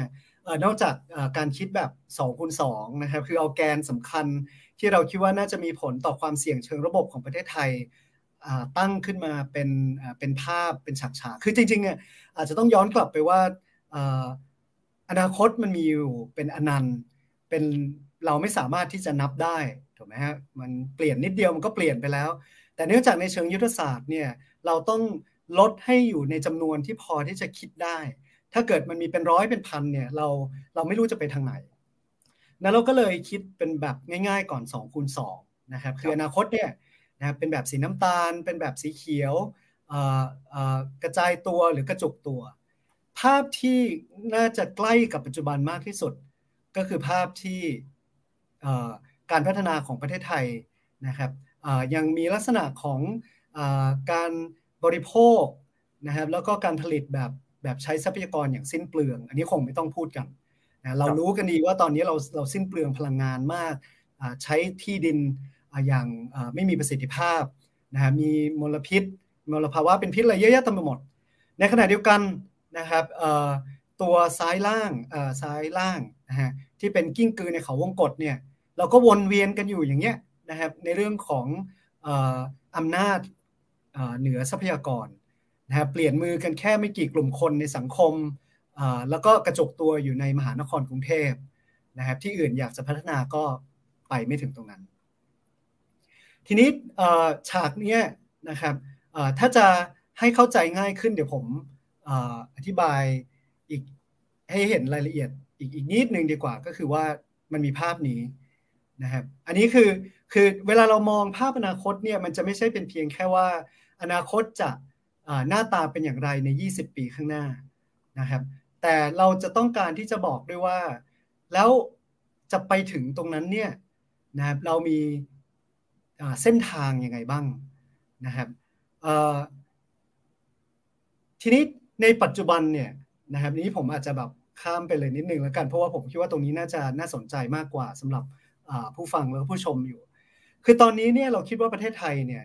น่าจะอยู่ในสภาพของอการเป็นกิ้งเกออยู่ในเขาวงกฏนะครับไปไม่พ้นสักทีอะก็วงเวียนกันอยู่ตรงเนี้ยเศรษฐกิจจะออกยังไงก็ไม่รู้นะครับไอ้การพัฒนาแบบสีเขียวนะครับ เราจะเป็นอะไรดีแบบระบบ การขนส่งมวลชนสาธารณะ ไปทั่วประเทศได้ไหม หรือว่าเรายังใช้รถยนต์กันอย่างใช้น้ำมันกันอย่างสิ้นเปลืองแบบนี้รถไฟฟ้านะครับรถยนต์ไฟฟ้าจะเกิดขึ้นจริงหรือเปล่านะครับพลังงานจะเป็นพลังงานทดแทนไหมนะอันนี้เราอาจจะยังไม่ไปไหนนะครับทีนี้ตรงนี้เนี่ยนะครับมันจะมีเงื่อนไขอะไรบางอย่างนะที่เดี๋ยวอาจจะกลับมาพูดตรงนั้นอีกทีหนึ่งก็คือว่าถ้าเกิดเราปล่อยแบบนี้ไปเรื่อยๆเนี่ย นะครับ ยิ่งเศรษฐกิจกระจุกตัวอำนาจยังกระจุกตัวนะครับ แล้วก็ตัวรูปแบบเศรษฐกิจก็ยังใช้ทรัพยากรอย่างสิ้นเปลืองเนี่ยถ้าเราปล่อยแบบนี้ไปเรื่อยๆ มีโลกรวนเกิดขึ้นนะครับ เราก็คงหนีไม่พ้นสถานการณ์ที่เรียกว่า โศกนาฏกรรมไทย ก็คือว่ามันจะแย่กว่านี้ไปได้อีก นะครับอันนี้อาจจะไปไกลกว่าที่ที่ผมอาจจะคิดไว้ แต่ตอนที่เราได้นำเสนอกับผู้ทรงบางผู้ทรงคุณวุฒิบางท่าน ท่านก็บอกว่าประเทศไทยเนี่ยมันจะแย่ไปกว่านี้ได้อีกนะ ซึ่งเราก็ค่อนข้างจะนะคือเราก็กลัวนะว่ามันไม่อยากจะให้เป็นแบบนั้น แต่มันมีเงื่อนไขสำคัญนะครับนี่ผมพูดไปถึงเงื่อนไขสำคัญตรงนี้เลยแล้วกัน เงื่อนไขสำคัญที่อันนี้อาจจะไม่ได้พูดเอง แต่ว่าเป็นการประมวลมาจากงานของหลาย ๆ ท่าน นะครับโดยเฉพาะนักรัฐศาสตร์สังคมวิทยาหลาย ๆ ท่านที่เราได้ได้ได้ไปพูดคุยด้วย แล้วก็ได้อ่านงานนะครับอย่างเช่นของท่านอาจารย์ชาติชายที่ทำเรื่องอนาคตด้านการเมืองของประเทศไทยเนี่ยในแผนงานนี้นะฮะก็ค่อนข้างจะมีประเด็นที่เราเห็นว่าสำคัญก็คือประเทศไทยเนี่ยมีเงื่อนไขต่อจากนี้ไปก็คือว่าถ้าชนชั้นนำนะครับในประเทศนะครับไม่จะใช้คำว่า โอนอ่อนผ่อนตามประนีประนอมกับความต้องการที่หลากหลายและเพิ่มมากขึ้นของคนในสังคมเนี่ยประเทศไทยเนี่ยก็คงไม่สามารถที่จะพัฒนาต่อไปได้ แล้วก็อาจจะนำไปสู่ความขัดแย้งที่ไม่เพียงเฉพาะความขัดแย้งที่เกิดจากสภาพปัญหาที่อยู่ในปัจจุบัน แต่มันจะมีภาวะของโลกรวนนะครับไม่ว่าจะเป็นน้ำท่วม ไม่ว่าจะเป็นน้ำแล้งนะฮะ ภาวะโลกรวนเนี่ยนะครับจะยิ่งทำให้ปัญหาทางด้านการเมืองนะครับที่หมักหมมแล้วก็สะสมแล้วก็แก้ไขไม่ได้อยู่ในปัจจุบันเนี่ยยิ่งแย่เข้าไปอีก ในสถานการณ์นี้เราเรียกว่าโศกนาฏกรรมไทย ซึ่งก็คือแย่ยิ่งกว่าเป็นกิ้งกือในเขาวงกฏนะครับมันแย่ยิ่งกว่านี้ อันนี้ก็ดูเศร้าเป็นนิดนึงนะครับแต่ว่าก็เราก็ประมวลว่าเงื่อนไขสำคัญก็คือชนชั้นนาในประเทศไทยเนี่ยนะครับก็คงต้อง มีการพูดคุย มีการโอนอ่อนผ่อนตาม แล้วก็มีการเจรจาต่อรองอะไรกันบางอย่าง ที่ทำให้ประเทศไทยเนี่ยสามารถเดินหน้าต่อไปได้นะครับ อันนี้คืออันนี้คือภาพแรกแล้วก็เส้นทางแรกของประเทศไทยนะเพราะว่าในงานนี้เนี่ยเราอาจจะต่างจากงานฉากทัศน์ของหลาย ๆ ท่าน หรือว่าที่ตัวผมเองทำมาในอดีตตรงที่ว่า เราไม่ได้ดูเฉพาะภาพปลายของอนาคตก็คือ 20 ปีข้างหน้า แต่เรามองเส้นทาง นับตั้งแต่ปัจจุบันไปจนถึงอนาคตด้วยนะมันจะเหมือนกับมีสอง layer ซ่อนกันอยู่นะสองชั้นซ่อนกัน ทีนี้ติ้งต่างว่าเราสามารถมีการต่อรองกันได้ ตกลงกันได้ในระดับหนึ่งนะครับในระดับหนึ่งในปัจจุบันในในระยะสั้น ถ้าเกิดเราไปทางที่ถ้าถ้าท่านเห็นเป็นด้านซ้ายบนนะครับที่เป็นฉากที่เรียกว่าปลาไหล พ้นโคลนตม คือเราเปลี่ยนชื่อมาหลายรอบนะครับก็ก็อันนี้ก็อาจจะงงๆนิดนึงปลาไหลพ้นโคลนตมมันสื่อถึงอะไรก็คือ เราก็ยังเป็นปลาไหลอยู่นะนะฮะเราก็ยังอยู่ในตมอยู่แหละ แต่ว่ามันก็เริ่มพ้นโคลนตมแล้วล่ะนะไอ้ตัวโคลนตมนี่ก็สื่อถึงเศรษฐกิจที่มันมันก็ยังไม่ไม่สะอาดอะนะครับคือบางคนอาจจะบอกว่าจริงๆ โคลนก็ออร์แกนิกนะอะไรก็อันนี้ก็เป็นดีเบตเนาะแต่ว่าอะอย่างน้อยในเชิงอิมเมจอะในเชิงภาพลักษณ์โคลนตมมันก็ยังสกปรกอยู่แหละ เราก็เป็นปลาไหลนะก็ยังไปไม่สุดอะ แต่ว่าอย่างน้อยเราก็พ้นคนตมแล้วล่ะนะครับ ภาพนี้สื่อถึงอะไรก็คือว่าเออโอเคแหละนะครับ ในเชิงอำนาจเนี่ยนะครับอำนาจเหนือทรัพยากรเนี่ยมันเริ่มกระจายนะครับชนชั้นนำกลุ่มทุนในกรุงเทพนะครับเริ่มกระจายอำนาจเหนือทรัพยากรทั้งในเชิงเศรษฐกิจ สังคม วัฒนธรรมนะครับภูมิภาคเริ่มโตขึ้น นะอันนี้คือเส้นทางหนึ่งเนี่ยเราเรียกว่าเส้นทางกระจายนะครับกระจายก่อนเขียว กระจายก่อนเขียวคืออะไรก็คือว่าก่อนที่เราจะไปถึงภาพในอุดมคติเนี่ยนะครับซึ่งซึ่งเราเรียกว่าพิราบไร้พรมแดนเนี่ยเราต้องมีการกระจายอำนาจก่อนนะการกระจายอำนาจเนี่ยเป็นสิ่งที่สำคัญนะแต่ว่าในคอนเซปต์ของเราเนี่ยการกระจายอำนาจไปสู่องค์กรปกครองส่วนท้องถิ่นอย่างเดียวเนี่ยไม่ได้เป็นเงื่อนไข ที่จะทำให้เกิดการพัฒนาสีเขียวโดยอัตโนมัตินะครับคือคือในงานนี้เราก็ยกตัวอย่างอย่างเช่นการท่องเที่ยวนะที่เราเห็นว่าอะโอเค ตอนนี้ก็มีคนไปเที่ยวท่องเที่ยวชุมชน ท่องเที่ยวนู่นนี่นั่นเยอะแยะเต็มไปหมด แต่การท่องเที่ยวเหล่านั้นเนี่ยไม่จำเป็นว่าจะเป็นการท่องเที่ยวที่ยั่งยืนเสมอไปในหลาย ๆ ที่ที่เราไปเที่ยวแล้วก็ทิ้งถุงพลาสติกเยอะแยะเต็มไปหมดไปตั้งเต็นท์อยู่บนภูเขา นะครับแต่ว่าทำลายทรัพยากรธรรมชาติเป็นต้น ดังนั้นการกระจายอำนาจเหนือทรัพยากรไปสู่ท้องถิ่น ไม่ได้เป็นเงื่อนไขที่เพียงพอสำหรับการเข้าสู่สภาพอุดมคติเสมอไปของการใช้ทรัพยากรถูกไหมฮะแต่ว่าอย่างน้อยเราก็พ้นคนตมแล้วล่ะนะฮะเราก็ไม่ได้อยู่กับไอ้วังวนนะครับหรือว่าตัวเขาวงกฏนะครับในเรื่องอำนาจแล้วก็เรื่องเศรษฐกิจแบบแต่เดิม อันนี้คือภาพของการเข้าสู่ปลาไหลพ้นคนตอม แต่ก่อนที่จะไปสู่ภาพอุดมคติที่เรียกว่าพิราบไร้พรมแดนเนี่ยมาดูด้านขวาล่างนิดหนึ่งนะฮะขวาล่างเนี่ยเราเรียกว่าไก่ออร์แกนิกในเล้าไฮเทคนะครับคือคือชื่อมันสื่อถึงอะไรก็คือว่าอ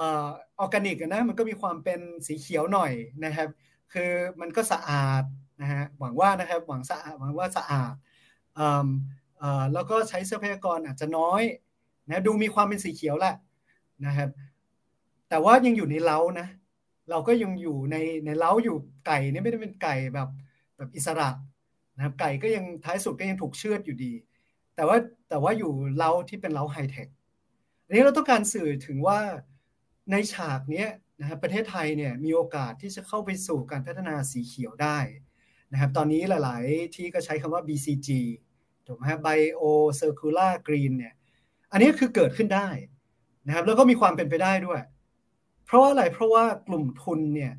นะครับ เริ่มมองเห็นแล้วแหละว่าความมั่งคั่งนะครับ รายได้แล้วก็กำไรเนี่ย มันอยู่ที่ธุรกิจสีเขียวในอนาคตนะจะเริ่มมองเห็นในเชิงบริโภคใช่ไหมฮะว่าคนชั้นนำชนชั้นกลาง ตอนนี้เราก็บริโภคของสะอาด ของออร์แกนิกใช่เพราะว่าทุกคนก็คิดว่าเออสิ่งนี้เป็นสิ่งที่ดี ดังนั้นการบริโภคที่ยั่งยืน การบริโภคที่สะอาดเนี่ยก็จะนำไปสู่การผลิตนะครับยิ่งมีแรงกดดันของการค้าระดับโลกนะครับไม่ว่าจะเป็นพวกมาตรฐานของ EU ของอเมริกาของญี่ปุ่นหรือแม้แต่ของจีนรวมไปถึงไอ้พวกข้อตกลงระหว่างประเทศอะไรต่างๆเนี่ยก็จะทำให้กลุ่มทุนไทยเนี่ย มีความจำเป็นที่จะต้องเคลื่อนตัวเองเข้าไปสู่เศรษฐกิจสีเขียว แม้ว่าคนไทยจะอินหรือไม่อินก็ตาม ยังไงยังไงก็ไปนะครับอันนี้เราเชื่อว่ามันมีโอกาสที่จะเกิดขึ้น แต่ทั้งนี้ทั้งนั้นในฉากนี้เนี่ยนะครับฉากที่เราเรียกว่าไก่ออร์แกนิกในเล้าไฮเทคเนี่ยคนไทยเราก็ยังอยู่เป็นไก่ที่อยู่ในเล้านะที่กลุ่มทุนเนี่ยใช้เทคโนโลยีที่ทันสมัย นะครับในการที่อาจจะใช้คำว่าขูดรีดก็กระไรอยู่นะก็กอบโกยแล้วกันนะครับจากเศรษฐกิจที่ดูดีก็คือเศรษฐกิจสีเขียว ซึ่งก็มีโอกาสไปไปได้นะครับทีนี้แน่นอนสองแพร่งนี้เป็นแพร่งที่เราก็คิดว่ามันน่าจะมีความเสี่ยงนะครับแล้วก็ความเหลื่อมล้ำสูงนะเพราะว่าจากการวิเคราะห์เนี่ยเราก็เชื่อว่าอ่าโอเคฝั่งที่เรียกว่าปลาไหลพ้นคนตมเนี่ย ความเสี่ยงเชิงระบบที่มาจากการเมืองก็อาจจะลดน้อยลง เพราะว่าเริ่มมีการกระจายอำนาจ คนก็เข้าถึงความมั่งคั่งถึงโอกาสทางด้านเศรษฐกิจได้บ้างนะไม่ได้กระจกตัวแบบเดิม แต่ว่าก็คงจะมีความเสี่ยงในเรื่องของสิ่งแวดล้อม ความเสี่ยงในเรื่องโรครวน แล้วก็ความแล้วก็เศรษฐกิจก็คงยังไม่เติบโตมาก เพราะว่าก็ยังเป็นเศรษฐกิจแบบเดิมๆครับ ในทางกลับกันนะครับ เส้นทางฉากที่เรียกว่าไก่ออร์แกนิกเนี่ยเราคงรวยขึ้นแหละนะครับ GDP ของประเทศไทยก็คงโต เพราะว่าบริษัทใหญ่สามารถใช้เทคโนโลยีที่ทันสมัย เข้าไปสู่ความมั่งคั่งแบบสีเขียวดิจิตอลแพลตฟอร์ม เข้าได้หมด แต่มีความเสี่ยงเชิงระบบ เพราะว่ายังมีความเหลื่อมล้ำมาก ระหว่างกลุ่มทุนชนชั้นสูงชนชั้นกลางระดับสูงกับคนอื่น ๆ ที่ไม่ได้ประโยชน์จากเศรษฐกิจสีเขียว ซึ่งตรงนี้เนี่ยผมเรียกว่าเป็นความเหลื่อมล้ำระหว่างชนชั้นสีเขียว กับชนชั้นสีสีน้ำตาลนะอันนี้ถ้าย้อนกลับไปประเด็นที่ได้นำเรียนไปสักครู่ก็คือว่าไอ้ตัว decoupling นะครับนะ decoupling ระหว่างกลุ่มคนกลุ่มหนึ่งที่สามารถมีผลิตภาพสูงขึ้นได้ด้วยเทคโนโลยีที่ทันสมัย เข้าสู่เศรษฐกิจสีเขียว กับกลุ่มคนที่ไม่สามารถที่จะเข้าไปถึงได้ เป็นแรงงานที่ปรับทักษะไม่ทัน นะฮะอันนี้ก็จะเกิดความเหลื่อมล้ำระหว่างชนชั้นสีเขียว กับชนชั้นสีน้ำตาล ซึ่งอันนี้ก็จะนำไปสู่ความเสี่ยงเชิงระบบอีกแบบหนึ่งนะครับในเรื่องของความเหลื่อมล้ำแล้วก็การเมืองนั้นเราจะเห็นว่าฉากทัดที่เรียกว่าปลาไหลพ้นคนตม กับฉากทัดไก่ออร์แกนิกเนี่ยยังมีความเสี่ยงเชิงระบบอยู่แม้ว่าจะมีแหล่งของความเสี่ยงที่แตกต่างกันดังนั้นในเชิงฉากทัดเราคิดว่าอะ แล้วท้ายสุดเราอยากจะไปถึงไหน เราอยากจะไปถึงพี่ราบไร้พรมแดนครับ อันนี้ก็จะเป็นเหมือนกับอนาคตที่พึงประสงค์นิดนึงนะครับของไทยแล้วกันนะครับไม่ไม่รู้ว่าจะแบบเป็นอุดมคติขนาดไหน แต่เราก็หวังว่าถ้าเรามีการพัฒนาเศรษฐกิจแบบสีเขียว ในขณะเดียวกันอำนาจเหนือทรัพยากร ทุกๆรูปแบบมีการกระจายตัว เราก็หวังว่าอันนี้ก็คือภาพอุดมคติ ของประเทศไทยที่จะทำให้หนึ่งความเสี่ยงเชิงระบบที่มาจากเศรษฐกิจน้อยลง เศรษฐกิจสิ่งแวดล้อมน้อยลง ในขณะเดียวกัน เนื่องจากมีการกระจายอำนาจเหนือทรัพยากรก็จะทำให้ความเสี่ยงเชิงระบบที่มากับการเมืองเนี่ยกับความเหลื่อมล้ำน้อยลงด้วยนะฮะอันนี้ก็จะเป็นภาพที่เห็นทีนี้จะไปถึงตรงนั้น คุณ คุณคุณปั๊บจะถามผมอะไรก่อนไหมผมพูดมาเยอะมากแต่แต่เอาเอาให้จบก่อนแล้วกัน เรามีอยู่สามเรามีอยู่สามเรามีอยู่สี่เส้นทางเนาะเส้นทางโศกนาฏกรรมไทยนั้นผมได้ได้กล่าวไปแล้ว เรามีอยู่อีกสองสามเส้นทางที่เหลือ เส้นทางแรกก็คือกระจายก่อนเขียว เส้นทางกระจายก่อนเขียวคืออะไรเรากระจายอำนาจก่อน เรากระจายไปที่อปทเรากระจายอำนาจไปที่เทศบาล นะครับแล้วหลังจากนั้นเราค่อยๆพยายามที่จะเปลี่ยนเศรษฐกิจในระดับท้องถิ่น ในระดับจังหวัด ในระดับชุมชน ให้เข้าไปสู่การพัฒนาแบบสีเขียวนะครับอันนี้คืออันนี้คือเส้นทางที่เราเรียกว่ากระจายก่อนเขียวนะแต่ถ้าไม่เป็นแบบนั้นเป็นแบบข้างล่างที่เราเรียกว่าเขียวก่อนแล้วค่อยกระจายเนี่ยก็คือว่าอะไม่เป็นไรปล่อยให้กลุ่มทุนเขา ลงทุนในโครงสร้างพื้นฐานขนาดใหญ่ก่อนนะเพราะว่าอย่างที่ผมได้เรียนไปตอนต้นว่า เรามีดีคัพลิงสำคัญก็คือการดีคัพเปิลระหว่างผลิตภาพกับการเติบโตทางเศรษฐกิจกับสิ่งแวดล้อมใช่ไหมฮะแต่เราจำเป็นต้องมีการลงทุนด้านโครงสร้างพื้นฐาน ทีนี้ใครจะลงทุนด้านโครงสร้างพื้นฐานเราก็เป็นหนี้กันตั้งเยอะแยะตอนนี้ รัฐก็ถังแตกแล้วเนี่ยนะครับดังนั้น คอนเซปที่เรียกว่า the Green New Deal นะครับที่อเมริกาใช้ยุโรปมี European New Deal เกาหลีใต้มี Korean New Deal Green New Deal อะไรของเขาเนี่ยสิ่งนั้นจะเกิดขึ้นได้มันต้องมีการลงทุนเป็นระดับล้านล้านครับซึ่งอันเนี้ยนะครับถ้าเกิดเราไปแนวกระจายก่อนเขียวคือให้อปททำอะอปทก็ไม่มีเงินนะนั้นเราก็มองว่าเขียวและกระจายเนี่ยก็คือกรณีที่อะกลุ่มทุนเนี่ย นะจะต้องลงทุนในโครงสร้างพื้นฐานสีเขียว อย่างเช่น รถยนต์ไฟฟ้าโครงระบบขนส่งมวลชน ระบบพลังงานทดแทนนู่นนี่นั่นนะฮะนี่คือเป็นเอกชนลงทุน แต่ถ้าเราเป็นเอกชนลงทุนแล้วก็กระจุกตัวแบบนั้นเนี่ยในเชิงเศรษฐศาสตร์การเมืองมันคงยากมากเลยที่จากภาพไก่ออร์แกนิกไปสู่พิราบเนี่ยเราจะทำยังไง ซึ่งแน่นอนอันนี้หนีไม่พ้น ในเรื่องของการลดการผูกขาดนะการลดการผูกขาดของกลุ่มทุน อันนี้ครับเป็นเงื่อนไขสำคัญของประเทศไทยในอนาคต ฝั่งข้างบนนะฝั่งกระจายก่อนเขียวเนี่ยเงื่อนไขคือออการกระจายอำนาจสู่ท้องถิ่น ส่วนข้างล่างนะส่วนข้างล่างส่วนที่ที่เป็นกลุ่มทุนที่เป็นกลุ่มทุนสีเขียวเนี่ย เราต้องพยายามลดการผูกขาดของกลุ่มทุนให้ได้นะเพราะว่าถ้าเกิดเราไม่เตรียมพร้อมที่จะลดการผูกขาดของกลุ่มทุนเนี่ยฉากที่มองเห็นไปในในในอนาคตก็คือว่า เราก็จะมีกลุ่มทุนที่เป็นเจ้าของระบบพลังงานทดแทน เป็นเจ้าของขนส่งมวลชน เป็นเจ้าของดิจิตอลแพลตฟอร์ม เป็นเจ้าของอะไรที่ ดูแล้วทันสมัยดูแล้วดี แต่จริง ๆ แล้วก็ยังเป็นแค่ไม่กี่กลุ่มเท่านั้นนะดังนั้นแน่นอนจะไม่ว่าเราจะไปทางไหนก็ตามนะฮะไม่ว่าจะเป็นฝั่งที่กระจายอำนาจก่อน แล้วก็ไปสู่พิราบไร้พรมแดน หรือว่าลงทุนด้านโครงสร้างพื้นฐานสีเขียวก่อนเนี่ยหนีไม่พ้นนะครับที่จะต้องมีการลดการผูกขาดของกลุ่มทุนด้วยพลังผู้บริโภค แล้วก็ด้วยกฎหมายนะ ไม่งั้นเนี่ยเราคงจะสตั๊กเนะเราคงติดกับดักนะครับเศรษฐกิจสีเขียวที่ผูกขาดแบบแบบเดิม ทีนี้ทั้งนี้ทั้งนั้นอันนี้ก็คือมองในลักษณะของการค่อยเป็นค่อยไปทีละสเต็ปนะครับขึ้นข้างบนก่อนหรือว่าออกไปทางขวาก่อน ถ้าเราใจร้อนเราก็คงเนี่ยแหละครับ ไทยพิวัตรเนี่ยแหละนะครับ ก็ชื่อผมก็อภิวัตรเนาะก็เลยต้องแบบต้องใส่ชื่อตัวเองไปนิดนึงไทยพิวัตรนี่คืออะไรก็คืออือันนี้ก็ ก็นึกภาพไม่ออกนะว่ามันจะเป็นการเปลี่ยนแปลงเชิงโครงสร้างที่ต้องรวดเร็วขนาดไหน แต่ก็คือว่าทื่อๆตรงๆเลยอะจากปัจจุบันเนี่ยจะต้องไปพิราบไร้พรมแดนเนี่ยนะอันนี้เราก็เชื่อว่ามันก็ไม่ใช่ว่าเป็นไปไม่ได้นะครับ แต่นี้มันเป็นมันเป็น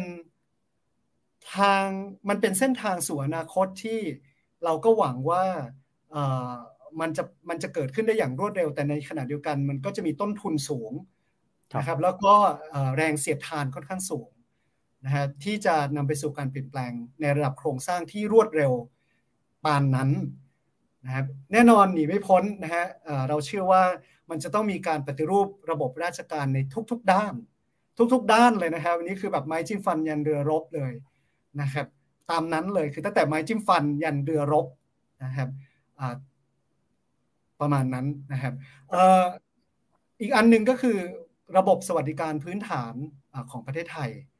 นะครับอันนี้คือไม่ใช่เป็นเพียงแค่ในเรื่องของสวัสดิการด้านด้านสาธารณสุขนะแต่รวมไปถึงเรื่องของรายได้ด้วยนะครับผมอยากจะเรียนตรงนี้เผื่อไว้เลยแล้วกันว่าอยากจะให้ท่านที่รับฟังอยู่เนี่ยนะครับถ้ามีโอกาสได้อ่านเนี่ยคือจริง ๆ งานนี้ครับเราไม่ได้ตั้งใจที่จะชี้เป้า ว่าอันนี้คือสิ่งที่ประเทศไทยต้องทำ จะเขียนไว้ชัดเจนตั้งแต่บทแรก ๆ เลยว่า เราต้องการให้ผู้อ่านเนี่ยคิดตามและก็คิดต่าง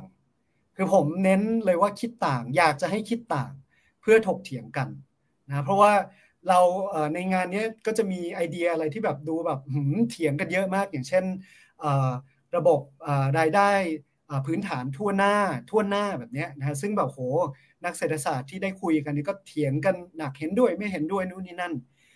แต่ไอเดียก็คือว่าในงานนี้เราต้องการจะโยนไอเดียพวกนี้เข้าไปนะครับเพื่อที่จะให้เกิดการถกเถียงกัน แม้ว่ามันอาจจะฟังดูแล้วสุ่มเสี่ยงก็ตาม ในส่วนนี้ครับเราเชื่อว่านโยบายรายได้พื้นฐานทั่วหน้าเนี่ยอาจจะเป็นไพ่ไพ่พลิกเกมอันหนึ่งที่จะนำไปสู่การเปลี่ยนภาพประเทศไทยสู่ไทยพิวัตรที่รวดเร็วมากกว่าแบบเขียวแล้วก็กระจายหรือว่ากระจายก่อนเขียวครับนะครับนี่ก็ ประมาณนี้ก่อนไหมครับเผื่อคุณปั๊บมีถามแล้วก็ผมจะได้ดื่มน้ำอีกนิดนึงครับ ส่วนตัวแล้วอาจารย์ต้นคิดว่าเส้นทางไหนครับที่ที่ประเทศไทยเนี่ยน่าจะเลือกเดินนะครับ ถ้าดูจากเงื่อนไขไม่ว่าเป็นเศรษฐกิจสังคมหรือว่าการเมืองในปัจจุบันครับเออส่วนตัวนะครับ เอาส่วนตัวก่อนอันนี้ก็ก็เป็นเอ่อ bias เลยแล้วกันนะครับเป็นความอยากส่วนตัว ผมเชื่อในเรื่องของการกระจายอำนาจนะครับ แต่ไม่ได้เชื่อในเพียงการกระจายอำนาจในความหมายของ การกระจายอำนาจสู่ท้องถิ่นอย่างเดียวนะครับผมขอขอแชร์อีกรูปหนึ่งแล้วกันไหนๆเพราะว่าอันนี้มันอาจจะเป็นภาพคอนเซปที่ที่เห็นไหมครับ ครับขึ้นแล้วครับอ่าโอเค คือภาพนี้ครับคือเป็นภาพที่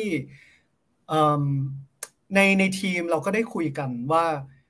ในประเทศไทยตอนนี้มันเหมือนกับเป็นการกระจุกตัวของทุกๆอย่างอยู่ในประเทศไทยนะครับออยู่ที่มหานครกรุงเทพ อยู่ที่กลุ่มคนไม่กี่กลุ่มคน สเต็ปแรกก่อนแน่นอนเราคงจะต้องมีการอตอนนี้เราใช้คำคำศัพท์ว่าการกระจายอำนาจถูกไหมฮะคือ decentralization แต่สิ่งที่เราคาดหวังแล้วก็หวังเนี่ยก็คือว่าเราหวังว่า เราจะไปมากกว่าการระบบอำนาจแบบแยกศูนย์ แต่ไปจนถึงระบบอำนาจแบบกระจายศูนย์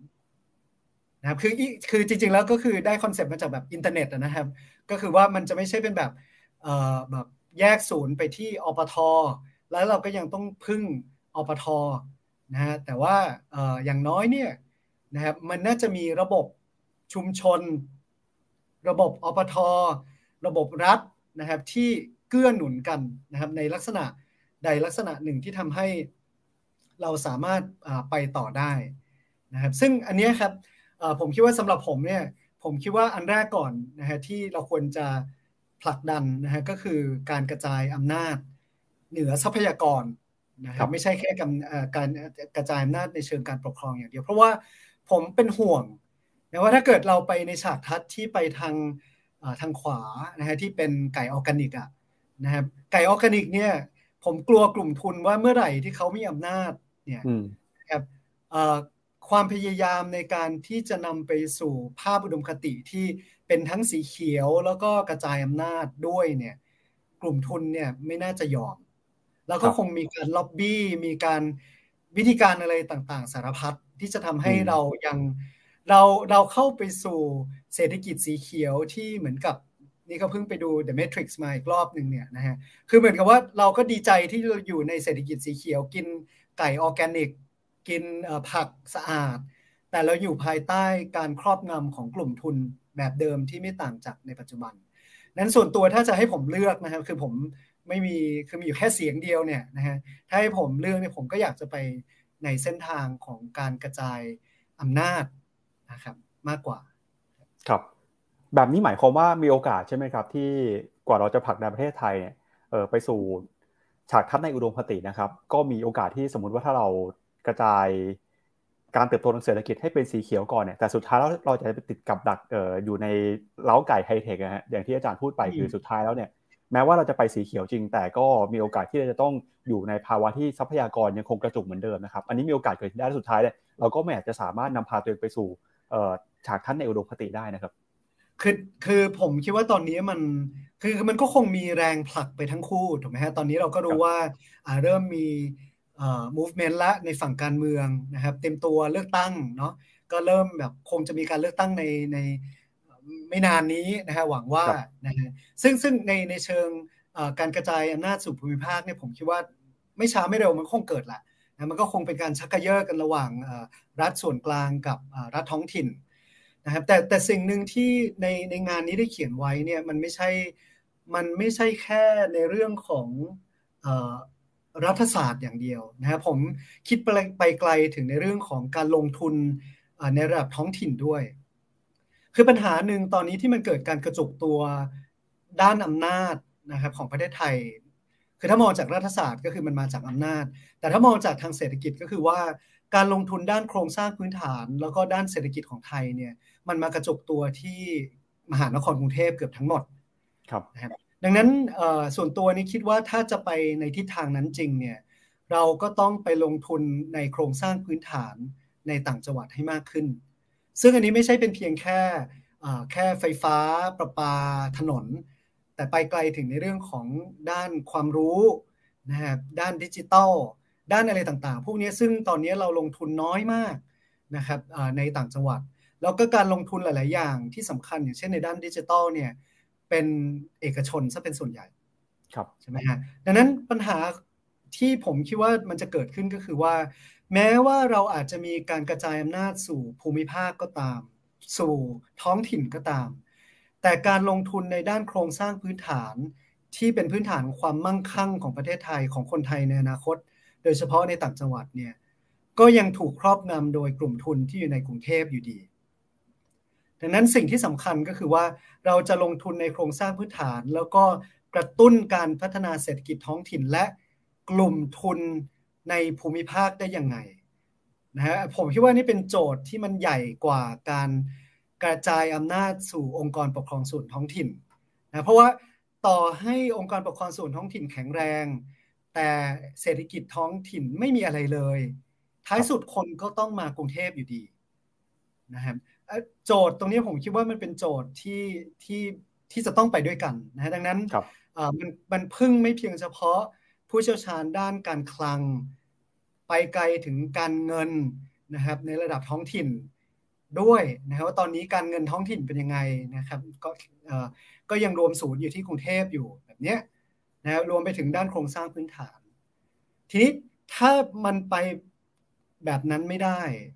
นะมีเฉพาะกระจายอำนาจในเชิงการปกครอง แต่เศรษฐกิจไม่ไป ผมว่าหนีไม่พ้นที่มันจะนำไปสู่การพัฒนาเป็นแบบไก่ไก่ออร์แกนิกในเล้าไฮเทคอะ เพราะว่ากลุ่มทุนในกรุงเทพใหญ่มาก สามารถพัฒนาแพลตฟอร์มเข้าไปสู่ดิจิตอลมีเงินที่จะลงทุนในฟาร์มออร์แกนิก ลงทุนในโซลาร์ฟาร์มนะครับนั้นสิ่งที่ผมคิดว่าตอนนี้แนวโน้มมันมีอยู่สองทางที่ เอาเป็นว่าน่ากลัวมากก็คือโศกนาฏกรรมไทย คือไม่สามารถตกลงกันได้นะครับ คือชนชั้นนาไม่ยอมเอาพูดกันตรงๆแบบนั้น อันนั้นคือสิ่งที่น่ากลัวที่สุดในภาพปัจจุบัน แต่ถัดมาก็คือว่าในเชิงเศรษฐกิจก็คือกลุ่มทุนก็ยังสามารถเปลี่ยนเปลี่ยนประเทศไทยไปสู่เศรษฐกิจสีเขียวได้ แต่ไม่มีการกระจายอำนาจเหนือทรัพยากร อันนี้ผมคิดว่าเป็นภาพที่ผมคิดว่าน่าจะมีโอกาสเกิดขึ้นได้สูงพอสมควรนะเพราะว่าต่อให้เรา ไม่มีเทคโนโลยีก็ตามเนี่ยด้วยด้วยแรงกดดันในระดับโลกเนี่ยเนื่องจากประเทศไทยเป็นประเทศส่งออกนะครับไอสิ่งที่มันเป็นมาตรฐานแล้วก็ความต้องการของตลาดโลกเนี่ยมันทำให้เรายังไงยังไงก็ต้องชิฟไปสู่กรีนอีโคโนมีอยู่ดีนะครับดังนั้นกลุ่มทุนเขาจะไปทางนั้นดังนั้นผมมีความรู้สึกว่าทิศทางมันน่าจะไปทางนั่นแหละครับเศรษฐกิจสีเขียวที่คุมโดยกลุ่มทุน ครับ จากสองปัจจัยสำคัญที่อาจารย์อาจารย์ต้นได้พูดไว้นะครับ ก็คือเรื่องของ การสร้างเศรษฐกิจสีเขียวกับการกระจายอำนาจเหนือทรัพยากรนะครับ ให้ไม่กระจุกตัวแบบที่เป็นอยู่ทุกวันนี้นะครับ ประชาชนคนทั่วไปฮะจะอยู่ตรงไหนในสมการการต่อรองนี้ครับอาจารย์เพราะว่าแต่ละเรื่องเนี่ยอย่างเศรษฐกิจเนี่ยอาจารย์ก็บอกว่าคนที่ต้องไปลงทุนเนี่ยก็ต้องเป็นคนที่มีทุนใหญ่มาจากบนลงล่างหรือแม้แต่เรื่องของการกระจายอำนาจเนี่ยนะครับ ก็ต้องจริงๆ อาจจะต้องต่อรองกับผู้ที่มีอำนาจอยู่ในปัจจุบันด้วยนะครับ ประชาชนคนทั่วไปนี่จะผลักดัน ประเทศไทยไปสู่อนาคตในอุดมคติได้ยังไงบ้างครับก็คงต้องเริ่มจากการด่าก่อนนะครับ แต่ว่าก็โอเคแหละ มันก็คงไม่จบแค่นั้น เพราะว่าอย่างที่ผมได้เรียนไปก็คือว่าประเทศนี้จำเป็นที่จะต้องมีการรื้อสร้างโครงสร้างพื้นฐานก่อน คือ ในเรื่องอื่นเนาะในเรื่องการเมืองผมก็ไม่ได้เป็นผู้เชี่ยวชาญ ก็คงท่านอื่นคงพูดได้ดีกว่าผมอยู่แล้ว แต่ผมคิดว่าการเข้าไปสู่เศรษฐกิจสีเขียวเนี่ยมันจำเป็นที่จะต้องมีการรื้อสร้าง โครงสร้างพื้นฐานของประเทศไทยอยู่มาก แต่สิ่งที่มันจะเกิดขึ้นก็คือ เอกชนก็จะรื้อสร้าง แต่ก็จะทำให้สิ่งต่างๆ มันหมักหมม นึกถึงอะไรอะสายไฟอะนะครับสายไฟสายโทรคมนาคมอะอันนั้นคือการเข้าสู่เศรษฐกิจใหม่ โดยที่ไม่รื้อของเก่า มันก็จะหมักหมมไปเรื่อยๆ แล้วก็จะกลายเป็นปัญหาไปเรื่อยๆ ประเทศไทยคืออารมณ์นั้นเลยครับ คือ คือสิ่งที่ดาราฮอลลีวูดมาถ่ายรูปไว้ลงอินสตาแกรมอะไรเยอะๆนั่นคือประเทศไทย คือเราไปข้างหน้าโดยไม่จัดการกับปัญหาข้างหลัง มันก็เลยหมักหมมไปเรื่อยๆ นั้นสิ่งที่จำเป็นก็คือการรื้อสร้างนะครับในเรื่องของโครงสร้างพื้นฐานแล้วกันส่วนเรื่องการเมืองอะไรก็ก็ก็ก็คงพอที่จะทราบดีกันอยู่ ทีนี้ไอ้การรื้อสร้างด้านโครงสร้างพื้นฐานระบบต่างๆ ของประเทศไทยเนี่ยมันต้องทํำยังไง แล้วคำถามของคุณปั๊บก็คือว่าแล้วประชาชนทั่วไปจะทำอะไรได้นอกจากการด่าเนี่ยก็คือว่าผมคิดว่ามันมันจะต้องมีเวทีที่เราสามารถต่อรองกันได้ และการต่อรองนั้นไม่ใช่แค่ต่อรองในเชิงสาระ แต่ต่อรองในเชิงกติกานะครับซึ่งอันนี้ผมคิดว่ามันเป็นเรื่องการเมืองนะแต่ว่าการเมืองเนี่ยมันจะไม่ใช่แค่การเมืองผ่านกระบวนการทางการเมืองแบบตัวแทนอย่างเดียว นะครับสำหรับผมเนี่ยทำเรื่องผังเมืองอยู่บ้างเนี่ย ผมคิดว่าสิ่งหนึ่งที่มันขาดมากๆ ก็คือการเมืองในระดับชีวิตประจำวันนะครับการต่อรองระหว่างเพื่อนบ้าน การต่อรองระหว่างมอเตอร์ไซค์รับจ้างกับคนขายคนขายของข้างทาง ระหว่างมอเตอร์ไซค์กับหาบเร่แผงลอยกับคนเดิน การต่อรองเหล่านี้เนี่ยเป็นสิ่งที่ผมคิดว่ามันจำเป็น แล้วก็เป็นสิ่งที่พื้นฐานมากๆ ที่จะนำไปสู่ภาพระยะยาว ที่ไม่ใช่เป็นเพียงแค่การเปลี่ยนพักการเมืองในสภานะผมคิดว่าไอ้ไอ้สิ่งที่เราทำได้เนี่ยนอกจากโอเคก็ไปโหวตอะไรกันนะนะฮะนั้นก็ต้องทำอยู่แล้วก็คือว่า แล้วไอ้ไอ้เวทีในการต่อรองในชีวิตประจำวันต่างๆ เนี่ยนะครับเราได้ทำมากน้อยขนาดไหนแล้วหรือยัง ผมคิดว่าอันนึงที่จริงๆก็เขียนทิ้งท้ายไว้นะครับในงานก็คือว่า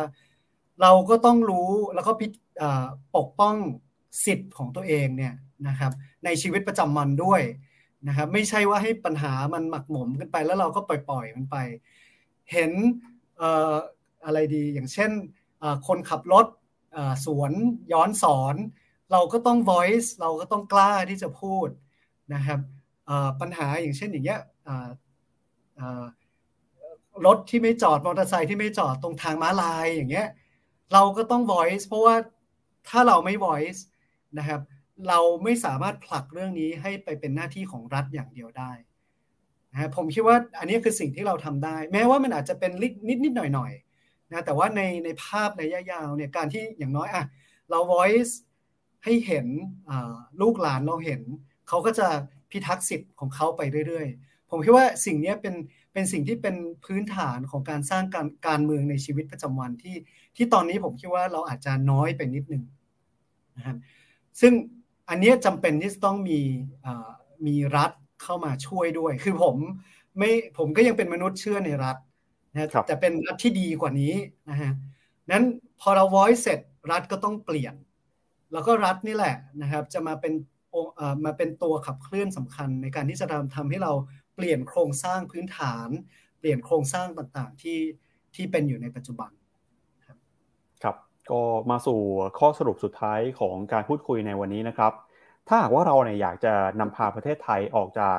ปัญหาเชิงโครงสร้างความเสี่ยงเชิงระบบนะครับทำให้ประเทศไทยฟื้นตัวขึ้นมา แล้วก็นำพาไปสู่ทิศทางฉากทัศน์ที่เรามีอุดมคติไว้นะครับอาจารย์อาจารย์คิดว่าประเทศไทยเนี่ยควรจะวางยุทธศาสตร์หรือว่าเราควรจะมีการกำหนดนโยบายสาธารณะในรูปแบบไหนครับ คือในในงานนะครับคือก็ เนื่องจากมันเป็นภาพกว้างๆนะครับ เราก็ไม่ได้ลงรายละเอียดอะไรมาก แต่ว่าก็แบ่งเป็นเป็นสี่เรื่องด้วยกันนะครับ เรื่องเรื่องแรกก่อนก็คือ นี่ก็ก็ก็จะคล้ายๆกับที่ได้ได้นำเสนอพูดไปตะกี้ก็คือเรื่องของเรื่องของการต่อรองของคนในสังคมนะเราใช้คำว่าสารเสวนากติกาประชาคมนะคือคือไม่ได้แค่สารเสวนาในเชิงแบบประชาพิจารณ์นะครับว่า ถ้าเป็นผังเมืองก็จะเอาสีแดงสีเขียวจะไม่เอาอะไรเดียโรงงานนะครับคืออันนี้เราต้องสารเสวนาในเรื่องของกติกาเลย แต่แต่กติกานี้มันมีกติกาตั้งแต่ในระดับรัฐธรรมนูญใช่ไหมครับ ซึ่งก็มันก็มีกระบวนการของมันอยู่นะครับ ไปจนถึงกติกาอย่างเช่นในเรื่องของการใช้น้ำในชุมชน กติกาในการเดินถนนนะกติกาพวกนี้เป็นสิ่งที่จำเป็นที่ ที่ผมคิดว่าเราเราจำเป็นที่จะต้องมีการพูดถึง อันที่ 2 เป็นเรื่องดิจิตอลนะครับนี่เป็นเรื่องโครงสร้างพื้นฐานเลย คือที่ผ่านมาเนี่ยนโยบายดิจิตอลของประเทศไทยเนี่ยก็ไม่ใช่ว่าไม่ได้ทำกันนะผมก็ทราบมาว่าเราพยายามทำเยอะ แต่แต่สิ่งที่มันเกิดขึ้นเนี่ยก็คือว่าไอ้ digitalization หรือว่า digital transformation ที่เราคุยกันอยู่เยอะเนี่ยโดยมากเนี่ยมันไม่นำไปสู่การฟื้นฟูแล้วก็ตั้งหลักใหม่ของคนด้อยโอกาสของสังคม นะคือเราผมคิดว่ารัฐเราในปัจจุบันนโยบายยังเป็นแบบแบบไหลรินอยู่อะนะครับยังเป็นแบบ trickle down อยู่ก็คือว่าอะเน้นสิ่งสำคัญที่สุดก่อน แล้วก็ค่อยๆให้มันไหลรินไปถึงคนยากคนจนคนด้อยโอกาส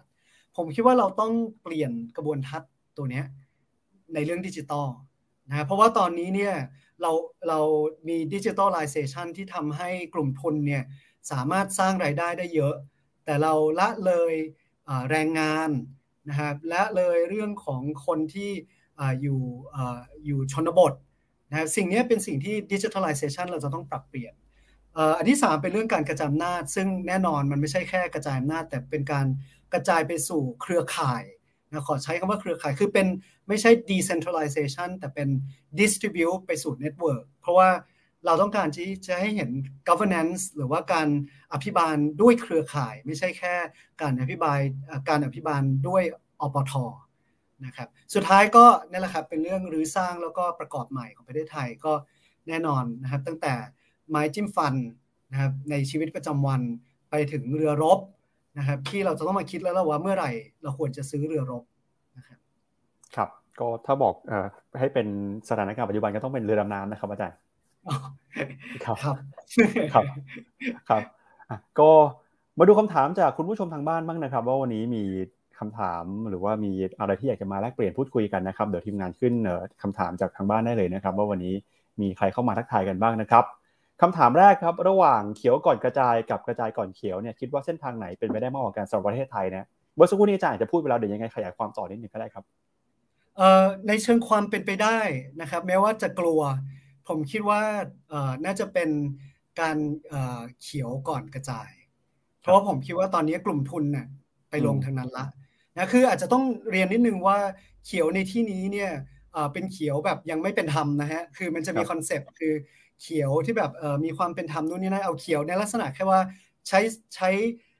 ทรัพยากรต่อหน่วยการผลิตที่น้อยลง ผมคิดว่านี่แหละมีโอกาสเป็นไปได้สูง เราเห็นแล้วใช่ไหมครับว่าพลังงานทดแทนมาแล้วนะครับ องค์กรใหญ่ ๆ ด้านน้ำมันก็เริ่มลงทุนในพลังงานทดแทนนะครับคนรวยจำนวนมากลงทุนในพลังงานทดแทนอยากจะเพิ่มตรงนี้นิดนึงว่าคำว่าเขียวเนี่ยมันถูกผลักดันด้วยดิจิตอลด้วยนะมันจะเขียวบวกกับดิจิตอลอะนะฮะมันจะทำให้กลุ่มทุนเนี่ยเขาสามารถผลักภาพของประเทศไทยไปทางนั้นก่อนที่จะเกิด decentralization ได้จริง ๆ หวังว่าจะไม่เป็นนะครับ ก็แต่คิดว่าโอกาสเป็นไปได้น่าจะไปทางนั้นมากกว่า ครับมาดูคำถามถัดไปนะครับ เป็นคำถามสุดท้ายนะครับ คุณคิดอย่างไรกับแผนยุทธศาสตร์ชาติ 20 ปีที่จะจบลงใกล้เคียงกับปี 2585 นะครับ พอดียุทธศาสตร์ชาติเนี่ยน่าจะน่าจะพาเราเดินไป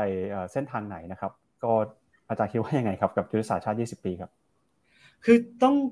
เคลียร์กันนิดนึงว่าคำว่ายุทธศาสตร์ชาติ ที่มีแบบเป็นเป็นตั้งๆนะครับ คือคือถ้าอ่านจริง ๆ เนี่ยยุทธศาสตร์ชาติในเชิงสาระไม่ใช่ไม่ดีนะครับอันนี้คือพูดอย่างนี้เดี๋ยวสงสัยทัวลงผมแน่เลยแต่ว่าในเชิงสาระเนี่ยมีไอเดียแบบแบบเยอะที่แบบเออก็โอเคนะเออก็โอเคนะ อันนี้ก็ใช้ได้นู่นนี่นั่น ผมคิดว่าปัญหาของยุทธศาสตร์ชาติน่าจะอยู่ตรงกระบวนการที่ได้มาซึ่งยุทธศาสตร์มากกว่า ทีนี้เราก็จะต้องมานั่งเคลียร์นิดนึงว่าอะไรคือยุทธศาสตร์เพ ราะว่าสิ่งที่อยู่ในยุทธศาสตร์ อาจจะเป็นสาระที่ประเทศไทยควรจะทำแต่ไม่ได้เป็นยุทธศาสตร์ คือในเชิง strategic นะเพราะว่าอาจจะต้องเคลียร์กันนิดนึงว่า ถ้าเราทำหมดทุกอย่าง เราก็จะทำไม่ได้สักอย่างนะเพราะว่าเซนส์ของสิ่งที่เรียกว่ายุทธศาสตร์เนี่ยมันสื่อถึงว่าเราต้องมุ่งไปบางเรื่อง แล้วเราต้องลืมบางเรื่อง ทีนี้ยุทธศาสตร์ชาติถ้าลองกลับไปอ่านนะครับ เราทำหมดเลยทุกๆอย่างที่คิดว่ามันเป็นสิ่งที่ดีในโลก มันก็เลยไม่เห็นถึงว่าตกลงแล้วเราจะไปทางไหนกันแน่นะเซนส์นั้นเนี่ยผมคิดว่ายุทธศาสตร์ชาติอาจจะไม่ได้แสดงถึงทิศทางนะครับในลักษณะของซีนารีโออีกอันหนึ่งก็คือยุทธศาสตร์ชาติอาจจะไม่ได้ตั้งอยู่บนฐานของแนวคิดเรื่องของความไม่แน่นอนนะคือคือผมอขอเรียนอีกครั้งหนึ่งว่าในงานที่เสนอไปเนี่ยไม่ได้เสนอทางออกให้ประเทศไทย แต่เสนออทางเลือกแล้วก็ทิศทาง ซึ่งต้องมาจากการพูดคุยแล้วก็ต่อรองกันเองของคนในประเทศนี้ แต่แต่ยุทธศาสตร์ชาติเนี่ยเขา fix มาให้เราแล้วนะดังนั้นมันทั้ง fix แล้วก็มันทั้งไม่ไม่คิดถึงความไม่แน่นอนที่จะเกิดขึ้นในอนาคตที่ต้องปรับเปลี่ยนแผนไปเรื่อยๆนะผมคิดว่าความแตกต่างเนี่ยมันจะอยู่ตรงนี้ครับครับ ก่อนจากกันไปนะครับ อยากเชิญอาจารย์ต้นครับทิ้งท้ายกับ การศึกษานะครับอนาคตประเทศไทยเนี่ยในพุทธศักราช 2585 นะครับก็สำหรับวันนี้เราได้เห็นคอนเซปต์ได้เห็นถ้อยคำเห็นเรื่องราวต่างๆ มากมายนะครับเข้าใจว่าณวันนี้เนี่ยผลการศึกษาวิจัยยังไม่ได้เปิดเปิดเปิดเผยอย่างเป็นทางการนะครับวันวันนี้น่าจะเป็นที่แรกที่มาคุยกันเรื่องนี้นะครับอาจารย์ครับ ก็ขอขอบพระคุณทางวันวันนะครับที่ให้โอกาสมามาโชว์ตัวก่อนนะครับตัวเล่ม นะครับ ก็คิดว่าสักประมาณต้นเดือนหน้าปลายสัปดาห์หน้านะครับ น่าจะพอเผยแพร่ได้นะครับ ก็เนื่องจากงานนี้ก็เป็นงานใช้ภาษีของประชาชนไทยนะครับ ก็ไม่ไม่คิดคิดว่าก็คงเปิดเผยในที่สาธารณะอยู่แล้วก็คงมีดาวน์โหลดฟรีอะไรต่างๆนะครับ ก็อาจจะมีแจกจ่ายอยู่บ้างนะครับ ก็ถ้าถ้าได้ตัวเล่มออกมาแล้วก็เดี๋ยวจะฝากทางวันโอวันช่วยประชาสัมพันธ์ด้วยนะครับ